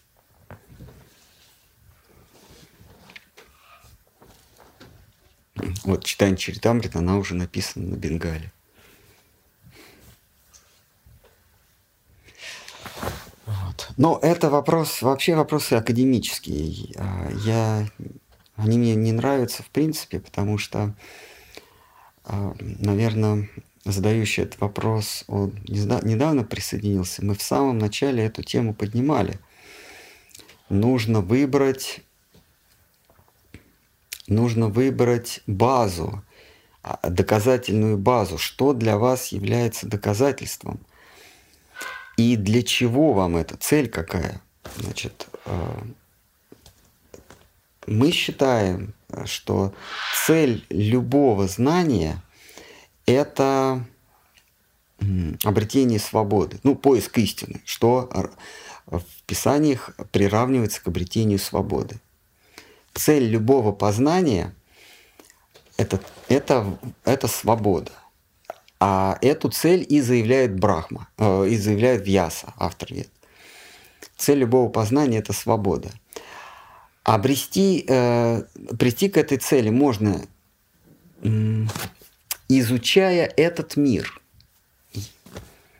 Собственно, к чему и ученые пришли, что, оказывается, мир, он существует только в нашем уме. Это научный, научно доказанный факт. И за этот факт спустя 50 лет после, а, после известного эксперимента в ноябре 22 года а, получили Нобелевскую премию Клаузер, Зелингер и Аспект. Три физика. Они получили за это Нобелевскую премию. Они доказали, что мир существует в сознании. А, значит, другой, вариант, другой путь – это не изучение мира, а изучение себя. Гьяна-йога. Итак, цель любого познания – это свобода. А, а дальше а, мы выбираем а, эпистемологию, то есть мы выбираем способ получения знаний. Каким образом мы получаем знания? Тут, возможно, разные варианты. И в начале книги мы обсуждали, что автор книги – выбирает и доказывает, что самый надежный источник получения знаний – это откровение. Кому-то это может не понравиться. Кто-то скажет, нет, я буду изучать этот мир, или я буду изучать самого себя, и таким образом я обрету свободу, а, достигну цели знания. Но, простите, мы обсуждаем автора этой книги. Автор говорит, что все знания – кроме откровения, они основываются на, на чувственном опыте. А чувственный опыт, он несовершенен, он искажает реальность. Наши чувства, они не предназначены для познания, они предназначены для удовольствия. И в любом случае, если вы будете постигать мир с помощью чувств, вы скатитесь на то, что вы будете отвергать неприятное, пусть это истинное, но, но неприятное. И принимать то, что вам приятно, хотя а, оно с запашком ложности. Неизбежно, если вы будете постигать мир экспериментом, то есть чувственным образом, вы скатитесь на, на, на приятное, отвергнув неприятное, ну пусть истинно. Поэтому а, кто-то скажет, ну а е, есть же как у Канта, критика чистого разума, то есть рассуждение чистого разума, то есть рассуждение, не основанное на опыте. Но а, Джива Госвами и Вьяса говорит, нет такого. Все равно это каким-то образом окрашено нашим опытом. Почему? Даже если это не окрашено опытом, все равно вы находитесь, находитесь в дихотомии, то есть а, вы сталкиваетесь с этой вилкой – существует, не существует. Вы все будете оценивать, оно истинно или не истинно. А это сама по себе ошибка. Искать то, что истинно, и то, что не истинно. А, потому что, найдя истину, вы, вы э, сумеете разобраться, что есть истинно, что не истинно, что есть сад, что есть осад. Более того, сам автор Веды – он с этим разобрался, и он этому учит. Он постиг, что есть истина, что не истина. Как и э, шесть э, великих э, э, мыслителей Индии. Но проблема в том, что постигнув истину, ты не обретешь счастья. А он переосмысливает, он говорит, не в истине истина, а в счастье истина. Поэтому он и говорит, что только откровение, даже если вы э, идете путем чистого разума, э, вот вы загоняете себя в дихотомию истинно, не истинно, существует, не существует, сад, асад, вы все равно не, добьетесь э, того, к чему стремится ваша душа. И остается у нас четвер... третий способ познания. Я сейчас четвертый выношу за скобку, потому что ну, это совсем, э, от этого совсем э, кукушка улетает. Потому что доказательством чего-то в четвертом познании, в четвертом способе познания является то, что этого нет. То есть э, несуществование чего-то является доказательством существования этого. Все, да? Поэтому четвертую тему мы закрываем, но третья тема – вернее, третий путь познания – это путем откровения. Вот она говорит, что я отвергаю чувственный путь познания, то есть экспериментальный, научный путь познания. Я отвергаю, просто у нас сейчас слово научный имеет ореол неприкосновенности, святости. А научное это, это, это путь в никуда, это тупиковый, туп, тупиковый. Во-первых, это недавно возникло, а вообще это тупиковый способ познания, такой вет познания мира. Ну, он говорит, я отвергаю чувственный, то есть экспериментальный путь познания. Я отвергаю и умозрительный путь познания. Потому что ну, у многих несчастных он все равно основывается на опыте, они все равно скатываются в рассуждение. Это вот этим грешит вся, вся философия 20 века. Они фактически из философии скатились в психологию. Они смотрят на пациента и, и пишут философские книги. Но, но те немногие, как Кант или Гегель, которые сумели в своей философии, или Юнг, вырваться за рамки, за, за рамки чувственного опыта, они все равно оказываются в рамках вот этой структуры. Как я вам говорил, да, если мы на сетчатку глаза нанесем э, кружочки или ромбики, мы все будем видеть э, э, в ромбиках и кружочках и будем думать, что мир в ромбиках и кружочках, а не мой глаз. Точно так же наш ум или наш рассудок, он все делит на кружочки и ромбики, что первое – это существующее, второе – это несуществующее. Мы все делим на единички и нолики. И мы думаем, что мир, он делится на существующее и несуществующее. И это еще одна ловушка. И Вьяса говорит, я это тоже отвергаю. А что у нас остается? У нас ничего не остается, только откровение. И он начинает перебирать, а какой наиболее подходящий кандидат среди всех э, книг, философий а, на роль откровения. И он, и он говорит, что все-таки веды, квинтэссенцией которых является Веданта Сутра, а объяснением является Бхагаватам, самый подходящий кандидат на откровение, то есть на путь познания путем откровения.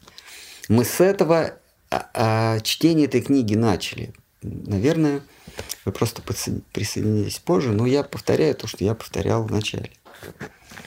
Есть еще какой-нибудь вопрос? И уж точно путь познания это не спор.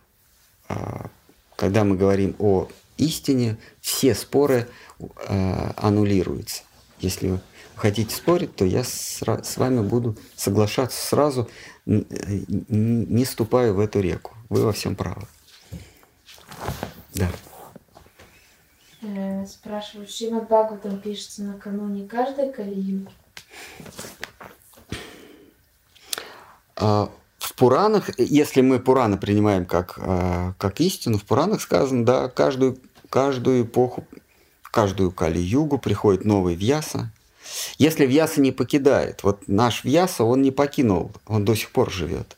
Если он доживет до а, конца Кали-юги, к нему должен, к нему э, на учение должен прийти Калки. Если он доживет, то тогда тот же самый Вьяса, он будет и, наверное, на следующую Маха-югу. Э, но Вьяса покидает этот мир. Э, когда он погинет в эту Кали-югу, в следующую, мы не можем сказать. Но в начале Кали-юги Вьяса расчленяет Веду – а, тот же это Вьяса, или Господь в новом образе Вьясы, как там его будут звать, мы не знаем, приходит, но в, в Пуранах сказано, что каждую в, в югу, каждую югу Господь в облике Вьяса рассекает Веду. Это говорится в Сканда Пуране. А что еще? А, ну все, тогда. Есть еще пара. Говорят, что пранаву мантру Ом нельзя повторять никому, кроме брахманов и непосвященных. Что делать? Теперь не повторять мантры, которые начинаются с Ом? А, там а, она, это брахма мантра, она начинается о, со слога Ом. Сам Ом я не слышал, но есть Ом. Вот это вот брахма Гаятри мантра, она начинается с Ом. она дается только брахманам. Да.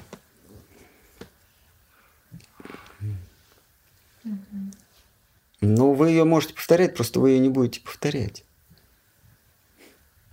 Она не будет, не иметь, не будет иметь какой-либо силы. Если вы ее не получили от брахмана, который получил ее по цепи, по брахманической цепочке, это просто набор ничего не значащих звуков. Читкар Махарадж это называл стрельба холостыми патронами.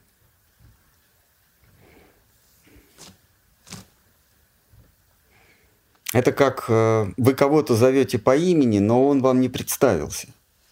Говорит, Аркадий. Ну, вы же его зовете, да? Но он-то не Аркадий. Так что вы можете Ом, ну, Брахма Гайтри повторять сколько угодно, прочтя в книжке, но это не, вы не будете звать Всевышнего. Потому что вы ну, будете Аркадий повторять. Вдруг он Аркадий. А? А вдруг он Аркадий? Вот если вдруг, то, может быть, он окликнется. Тот, кто смотрит, кто не тело, не ум и не эго, это кто? Тот, кто смотрит, не ум, не Кто не тело, не ум и не эго. Ну, в Писаниях а, он, вот этот вот э, э, смотрящий, наблюдающий, наблюдатель. Значит, вот есть три наблюдателя в Писаниях. Это душа, это тот, кто делегирован душой на, на положение смотрящего, то есть тот, кто обладает чувствами. Так, значит, смотрит тот, э, ну, наблюдатель, смотрит обладатель чувств, то есть наблюдатель, он как бы становится обладателем чувств. Э, Обладатель глаза, глаз. То, то есть смотрит э, он, обладать, уже обладатель глаз, и тот, кто позволяет смотреть. Вот, три смотрящих. Но они взаимосвязаны. Один без другого, без, без другого не может э, существовать. Э, э, В Писании говорится, что они взаимозависимы. Там такой, такой термин. Они взаимозависимы. То есть вот э, он, который с глазами, он не может смотреть, если меня нет. То есть тот, кого я считаю смотрящим, смотрящим глазами, без меня он не может смотреть. А я не могу смотреть, если мне некая сила не дала возможности смотреть. То есть это еще один смотрящий. А, а эта сила, которая мне дает возможность смотреть, не может э, существовать без предметов, на которые она дает возможность смотреть. Сложно, да? Но я сделал максимально просто, как в Писании. И возникает вопрос, в Бхагаватам он э, описан, э, вот, то, что я забыл, да, 10 категорий. Одна из категорий, э, по-моему, Ашрая, она, вернее, она точно Ашрая, по-моему, девятая. Это некая база или убежище. Итак, а вот эти три смотрящих, как вы сказали, тело, там, чувство, что-то такое. То есть тело как предмет, чувство как э, индрия, как, как э, средство и сам смотрящий. Они взаимозависимы. Один не может существовать без других. Следовательно, они не самосущие, не самосуществующие, не самостоятельные. Но должен быть тот, кто не просто может существовать сам по себе, но еще в нем эти трое смотрящих находят убежище. В Бхагаватам это девятая тема Бхагаватам Ашрая, убежище. Или а там еще употребляется термин э, свашрая, то есть убежище само, сам для себя. Вот он подлинный смотрящий, потому что он может, он, он не зависит от других смотрящих, тогда как они зависят друг от друга и еще от него. Если это не очень сложно запутано, то вот ответ такой, э, проще быть не может. То есть есть четвертый, на ком опирается все, ашрая. А три я, а, мои чувства и тот, кто дозволяет мне пользоваться чувствами, и вернее, или, или, или предмет чувств, а, а, мы все, мы все зависим друг от друга. Один без другого не может существовать. Только, только тот четвертый, он может существовать и сам, и, да, и дает основу для существования или, или убежище Ашраю для этих трех. Так Веданта гласит. Или в Пуранах тоже это есть. Есть еще? Угу.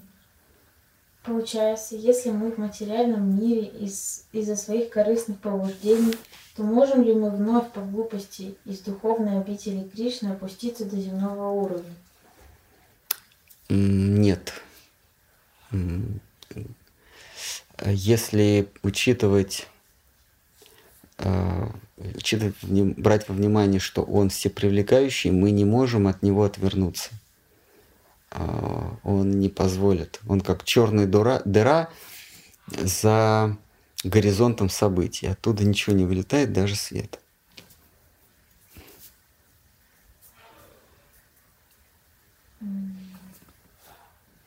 Как вы думаете, почему во всех книгах история начинается с греческих и римских мифов, а до ведических не доходит, хотя они древнее? Они хотят. Потому что наша культура, ну, наша цивилизация, я про западную говорю цивилизацию, она корнями идет э, в, в греческую. Она, она произрастает из греческой цивилизации. Так, э, так просто решили. То, что греческая цивилизация происходит от, от парси, ну, э, этрусской, да, или, или этой вот, как она, иранской, а иранская непосредственно от ведической, а это, это не, не, не начинает, это не, не рассматривается. Просто не рассматривается. Ну вот как вы, вы, допустим, учитесь в музыкальной школе, и у вас основные предметы – это музыка, а истории вы не учите, физику вы не учите, потому что не нужно. И, и, и вы в среде музыкантов. И потом вы оказываетесь, допустим, в среде историков или инженеров. И вы удивляетесь, а как они не знают сольфеджия? А, исто... а тот, ту историческую школу, если, если бы такие были исторические школы, как они не знают про ту цивилизацию, про эту, а только пиликают на скрипке. Просто так сложилась среда, э, варварская среда. Они э, не рассматривают индийскую культуру. Но в Калиюгу, когда все начинает снова перемешиваться, многие ученые и физики, квантовой физики, они, они приняли восточную линию, то есть буддизм там или Майваду. Вот. А, а, значит, вот а, Макс Мюллер, который впервые для западной цивилизации открыл индийскую или ведическую философию культуру. До этого в Индию ездили только торговать и, и, и завоевывать. Да? Макс Мюллер, немецкий ученый, он а, в Индию а, пошел как академик, как академический исследователь. Он говорит, что мы просто привыкли, что а, культура начинается с Греции. Ну, так сложилось исторически. Но если бы а современный мир окунулся в древнеиндийскую культуру, он, он, он бы увидел, насколько ничтожно греческое и то, что потом было э, греческое или, или э, средневековая, средневековая история, история, культура и наука. Он бы видел, насколько это все, насколько вся, э, вся латынская, греческая культура пигмеи по сравнению с гигантской мыс... гигантским пластом мысли э, Древней Индии.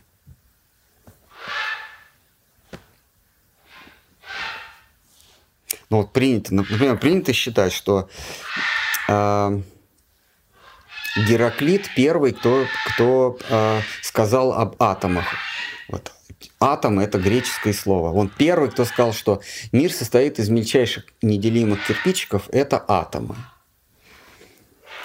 А, но мы знаем, что атом – это происходит от слова «атма» – неделимая частица бытия. И в, в Древней Индии есть э, философ э, Канада, который, тоже, который именно и говорит, что весь мир состоит из атомов, из неделимых частиц. И прям точно он прям по лекалам материализма говорит, что мы есть сочетание атомов. То есть мы не какой-то конкретный атом или какая-то конкретная атом, а мы вот много. Вот мы сложились, и вот есть я. А когда вот это все распалось, то этого я нет. То есть мы существуем в каких-то там химических веще- веществах, травинках, там каких-то. Потом все это снова вырастает, и снова мы складываемся. Вот, вот э, прям типичный материализм, но, извините, это древний, древний индийский философ Канада, который еще до Вьяса жил, потому что Вьяса переписывает его, его учение. Так что Гераклит точно берет э, это учение от, древ... от, от, э, от философии Вайшешики. Вайшешика означает а, атомарное разнообразие. Вот эти атомы или атомы, они соединяются по-разному. А, в зависимости от формы соединения вот этих атом или атомов появляются твердые вещества, жидкие, газообразные, вот, или их смешение. Вот так он, он говорит. Прям то же самое, что Гераклит. Откуда Гераклит это взял, сам выдумал. А почему у него он это называет атом? Так же, как э, Канада называет атома. Совпадение? Ну ладно, если для вас и это совпадение. Но если это не совпадение, значит, греки взяли свою философию из, из Древней Индии. Вот как мы, например, считаем арабские цифры, да? Они же не арабские, они санскритские. А откуда арабы взяли эти цифры? Сами написали, но почему они точь-в-точь -точь совпадают с древними с санскритскими цифрами? А алгебра? Ну, мы, мы а, убираем аль, ал, аль, аль-габира, но а, а Габра – это математика на, на санскрите. Откуда это? Случайно арабы и названия, и методы исчисления алгебраические, и, и форма написания цифр. Само собой э, получилось. Но мы считаем, э, я вообще удивляюсь, почему европейцы говорят, что это арабские цифры. Сказали бы сразу европейские. Так что, если мы вот берем исторические, начинаем копать исторические корни, то все уходит в древнюю ведическую культуру. Почему греки воевали как, а, как на поле боя Крукшетры войска?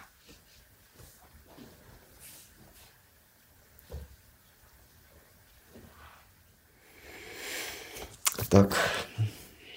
Человек пишет, по поводу доказательств, э, какие ему нужны. Э, например, какая-то история, аналогичная свиткам Черного моря, как вариант доказательства. Хотя бы какие-то фрагменты. Доказательства историчности причем, а не истинности. Древнее еще не значит верное. Значит, э, вы априори принимаете свиток Черного моря. Я, кстати, не знаю, что это такое, но некий свиток Черного моря. Вы априори принимаете, что он историчен и он истин. А как быть, э, ну это ваш случай индивидуально, а кто-то, например, э, за историчность берет записи а, этрусков. Вот вы почему-то взяли Черного моря, да? А кто-то говорит, нет, нет, нет, вот в, там на берегу Красного моря, там подлинная историчность. А на берегу Средиземного моря, там в районе Александрии, еще более исторично. А, а свитки в тибетских монастырях еще более историчны. Просто нам нужно с вами, э, понимаете, э, вот вы представляете собой вот уникальный индивидуальный случай. Для вас историчность это именно Черное море. Но нам надо, тогда, если мы берем э, свитки Черного моря за априорную историчность даже, пусть, как вы говорите, не истинность, но хотя бы историчность, то есть все, что там написано в свитках Черного моря, имеет историческую ценность. То есть имеет, и, это, это некое отражение реальной истории. А как быть вам надо тогда договориться с теми, кто считает, что то, что написано в свитках тибетских монастырей, это исторично. Или каких-нибудь, я не знаю, китайских э, или индонезийских каких-нибудь старинных, э, старинных манускриптов на Бали. Вот вам надо с ними договориться, потому что э, я-то готов принять все что угодно. И, мы исходим, а, у нас другие критерии, нам историчность не важна, нам нужна истинность. Кто бы ни написал 20 минут назад или 20 миллионов лет назад о том, что красота выше, чем истина, выше, чем, э, любовь выше, чем свобода, это э, является для нас ориентиром – Значит, это, этот автор, эта личность точно говорит то, что мне надо, точно говорит истину. А тот, кто говорит э, свобода, э, мудрость есть э, цель бытия, или освобождение от круга перерождения есть истина, для меня это не, не является ориентиром, не является путеводной звездой. То есть мы, мы не смотрим на историчность, хотя бы потому, что я а, к неисторичным священным писаниям Индии сейчас апеллирую, хотя бы потому, что они, они не историчны. И они говорят, что все повторяется. А, мир так устроен, что при одинаковых обстоятельствах, при одинаковых условиях результат будет одинаковый.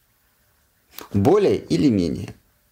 Например, а, мы читаем историю про царя Вена да, который был, э, очень походил на Ивана Грозного, на императора Калигулу, на э, э, ну, Калигулу убил Тибери, ну, неважно, Ивана Грозного, да, или, или там э, какую-то какую еще историческую личность. Вот э, государь Вена – это слепок с диктаторов э, исторической обозримой нами эпохи. Но о нем говорится как о том, о том кто жил там в какие-то древние юги вообще. А, что он делал? Он делал а, то же самое, что делали вот эти диктаторы. Он заставил воздвигнуть храмы а, в честь себя. Всех богов он сбросил с алтарей и поставил свои изваяния. И заставил брахманов, очень похоже, да, и заставил брахманов, то есть людей умственного труда, сказителей, сейчас это писатели, артисты, прославлять только его и вешать, и вешать везде его портреты. А, и после его смерти воцарилась смута. Все как пописано. После дикта... смерти каждого диктатора воцаряется смута, а, в кото... при которой еще хуже, чем при нем. Потому что был один центр власти, а стало много, и они начинают друг друга поедать. Пока, наконец, э, кто-то приходит и властной рукой всех разгоняет и, и становится, и, и, и учреждает дхарму, некие правила, правила закона Божьего, например, да, ну некие, некие, так сказать, правила справедливости. А, и это повторяется.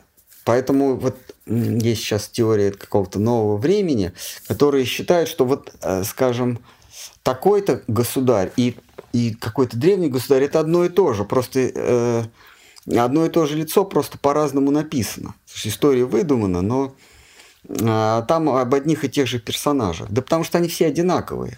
И они э, также в писаниях, э, в, истории с царем Вены указаны. Поэтому какой смысл рассказывать вернее, писать э, летопись, когда она повторяется. Вернее, не то, что летопись, а цифры писать. Все это повторяется.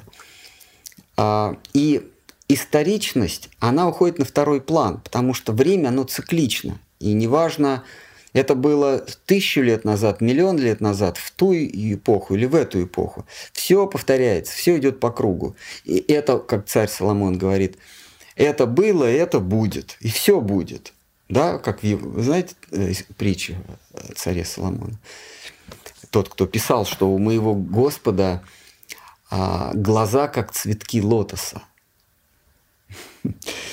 А, а, вот а один мудрец ему в юности подарил кольцо. На этом кольце было написано «Все проходит». И он действительно убеждался, что все проходит. Э, он смотрел на это кольцо. В, э, в пору гнева он, э, он не гневался, потому что он читал, все пройдет. В пору неудач он не гневался, потому что неудачи пройдут. Когда он что-то обретал, побеждал, он читал, что все пройдет, и он не ликовал. И победы пройдут, и, и беды пройдут, и, и поражения, и удачи, и неудачи, все пройдет. И однажды он взял это кольцо, и ему надоело смотреть на это. Вот, э, ну, это банальная истина, он, он выкинул это кольцо. Он выкинул это кольцо и обратил внимание, что с внутренней стороны тоже что-то написано. Он поднял и прочитал, там было написано, и это тоже пройдет. То есть вот этот эпизод, когда ты, раз, когда ты разуверился, что все пройдет, что все циклично. И это тоже пройдет. И он надел это кольцо на себя и больше никогда не снимал. Потому что даже твое разочарование в том, что истинам, э, что мудрость э, вет, э, даже разочарование это тоже пройдет. И все равно ты обратишься к каким-нибудь коучам, которые у своих коучей, а те у тех, у тех, у тех узнали какую-то ведическую истину, которую они потом применительно к обстоятельствам изменили. И это тоже пройдет. Поэтому веды, они не историчны, там нет, там нет летописи. Там сказано, тогда-то было, э, вот это событие было при положении звезд, при таком-то положении звезд. Ну да, вот э, э, собрались все народы на поле Куру, э, чтобы лицезреть э, солнечные затмения. И это совпадает, да.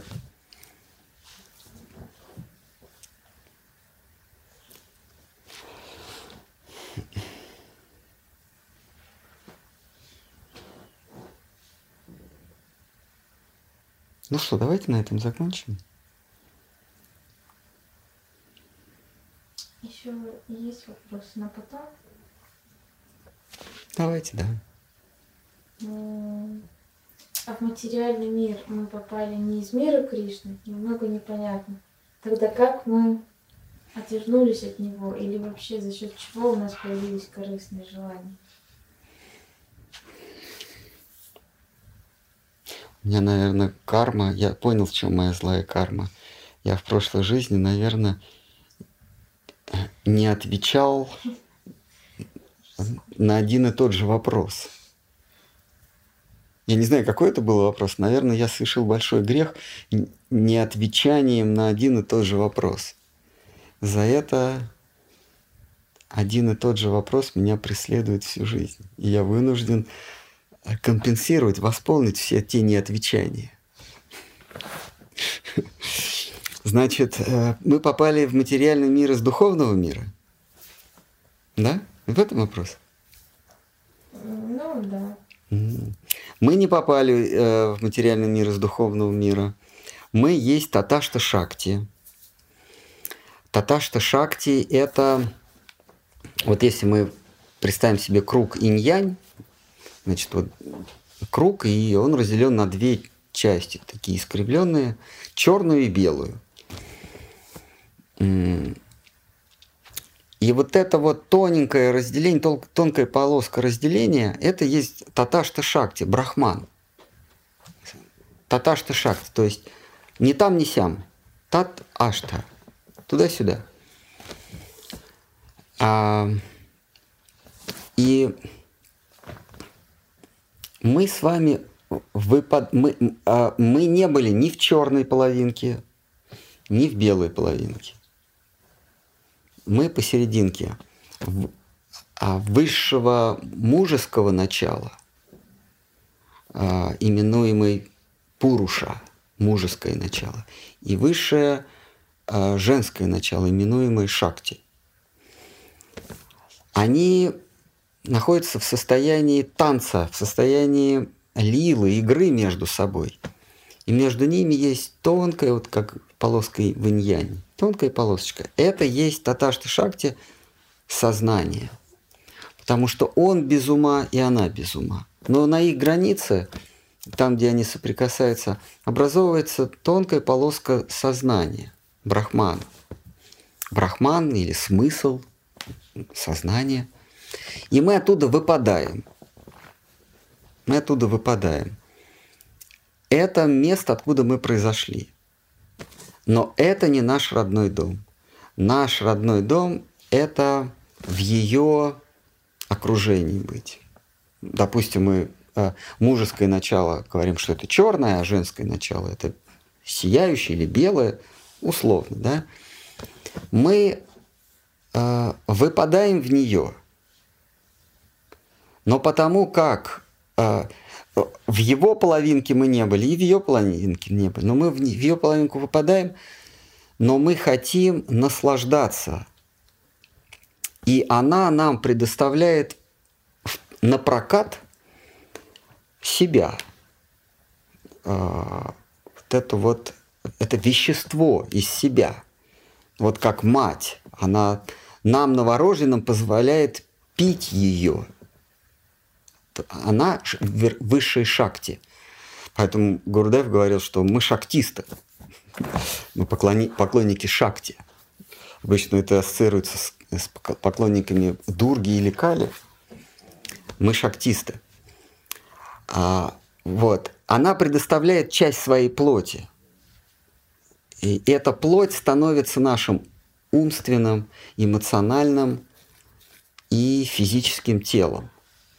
Мы пользуемся ее плотью в виде вот этой, этого тела для удовольствия. То есть мы как бы в таком пузыре тела плаваем, душа как бы там. И мы э, иногда приближаемся, иногда удаляемся от вот этой вот первичной полоски сознания, из которой мы выпали – Почему мы выпадаем, это другой вопрос. А вот эта вот черная часть, она настолько, настолько непостоянна, что она как бы пробивает своим, своим безумием, она пробивает сознание. И из сознания выпадают эти вот искорки, искры сознания. И, и немедленно облекаются плотью женского начала, да. А, Стать такой называл это моете, двубожие – высшее божественное мужское и высшее божественное женское. Вот мы облекаемся ею, ее плотью. Мы иногда приближаемся обратно к этой полоске сознания, иногда отдаляемся. То есть а, огрубеваем в своих потугах наслаждаться, эксплуатировать. А случается так, что мы снова в, в, возвращаемся вот в эту тонкую полоску сознания, а потом снова можем выпасть. Но это может быть и не мы. Подчеркиваю, может быть. А, но если, находясь вот в этой вот оболочке шакти, вот этой, а, этой оболочке иллюзии, мы каким-то образом а, молим о том, чтобы миновать, миновать вот эту полоску сознания и устремиться к, в черную половинку, к неотразимому, то представители того духовного мира, вот этого, а, они помогают нам. И мы не теряем свою индивидуальность, которую мы наработали, будучи в, в иллюзии. Мы ее не теряем, а лишь трансформируем. Мы ее как бы выворачиваем наизнанку из стремления потреблять, пользоваться. Мы э, перерастаем в стремление отдавать, жертвовать, служить. Этот путь называется бхакти. Вот. Мы изначально происходим из этой узкой полоски сознания, пограничной, таташта полоски сознания. Но родной наш дом, где мы никогда не были, это мир служения у лотосных стоп э, этой, этого мужеского начала под водительством э, женского, женского начала. Шри Арадханы. Есть какие-то... Наверное, это все уже. Давайте на следующий раз поставим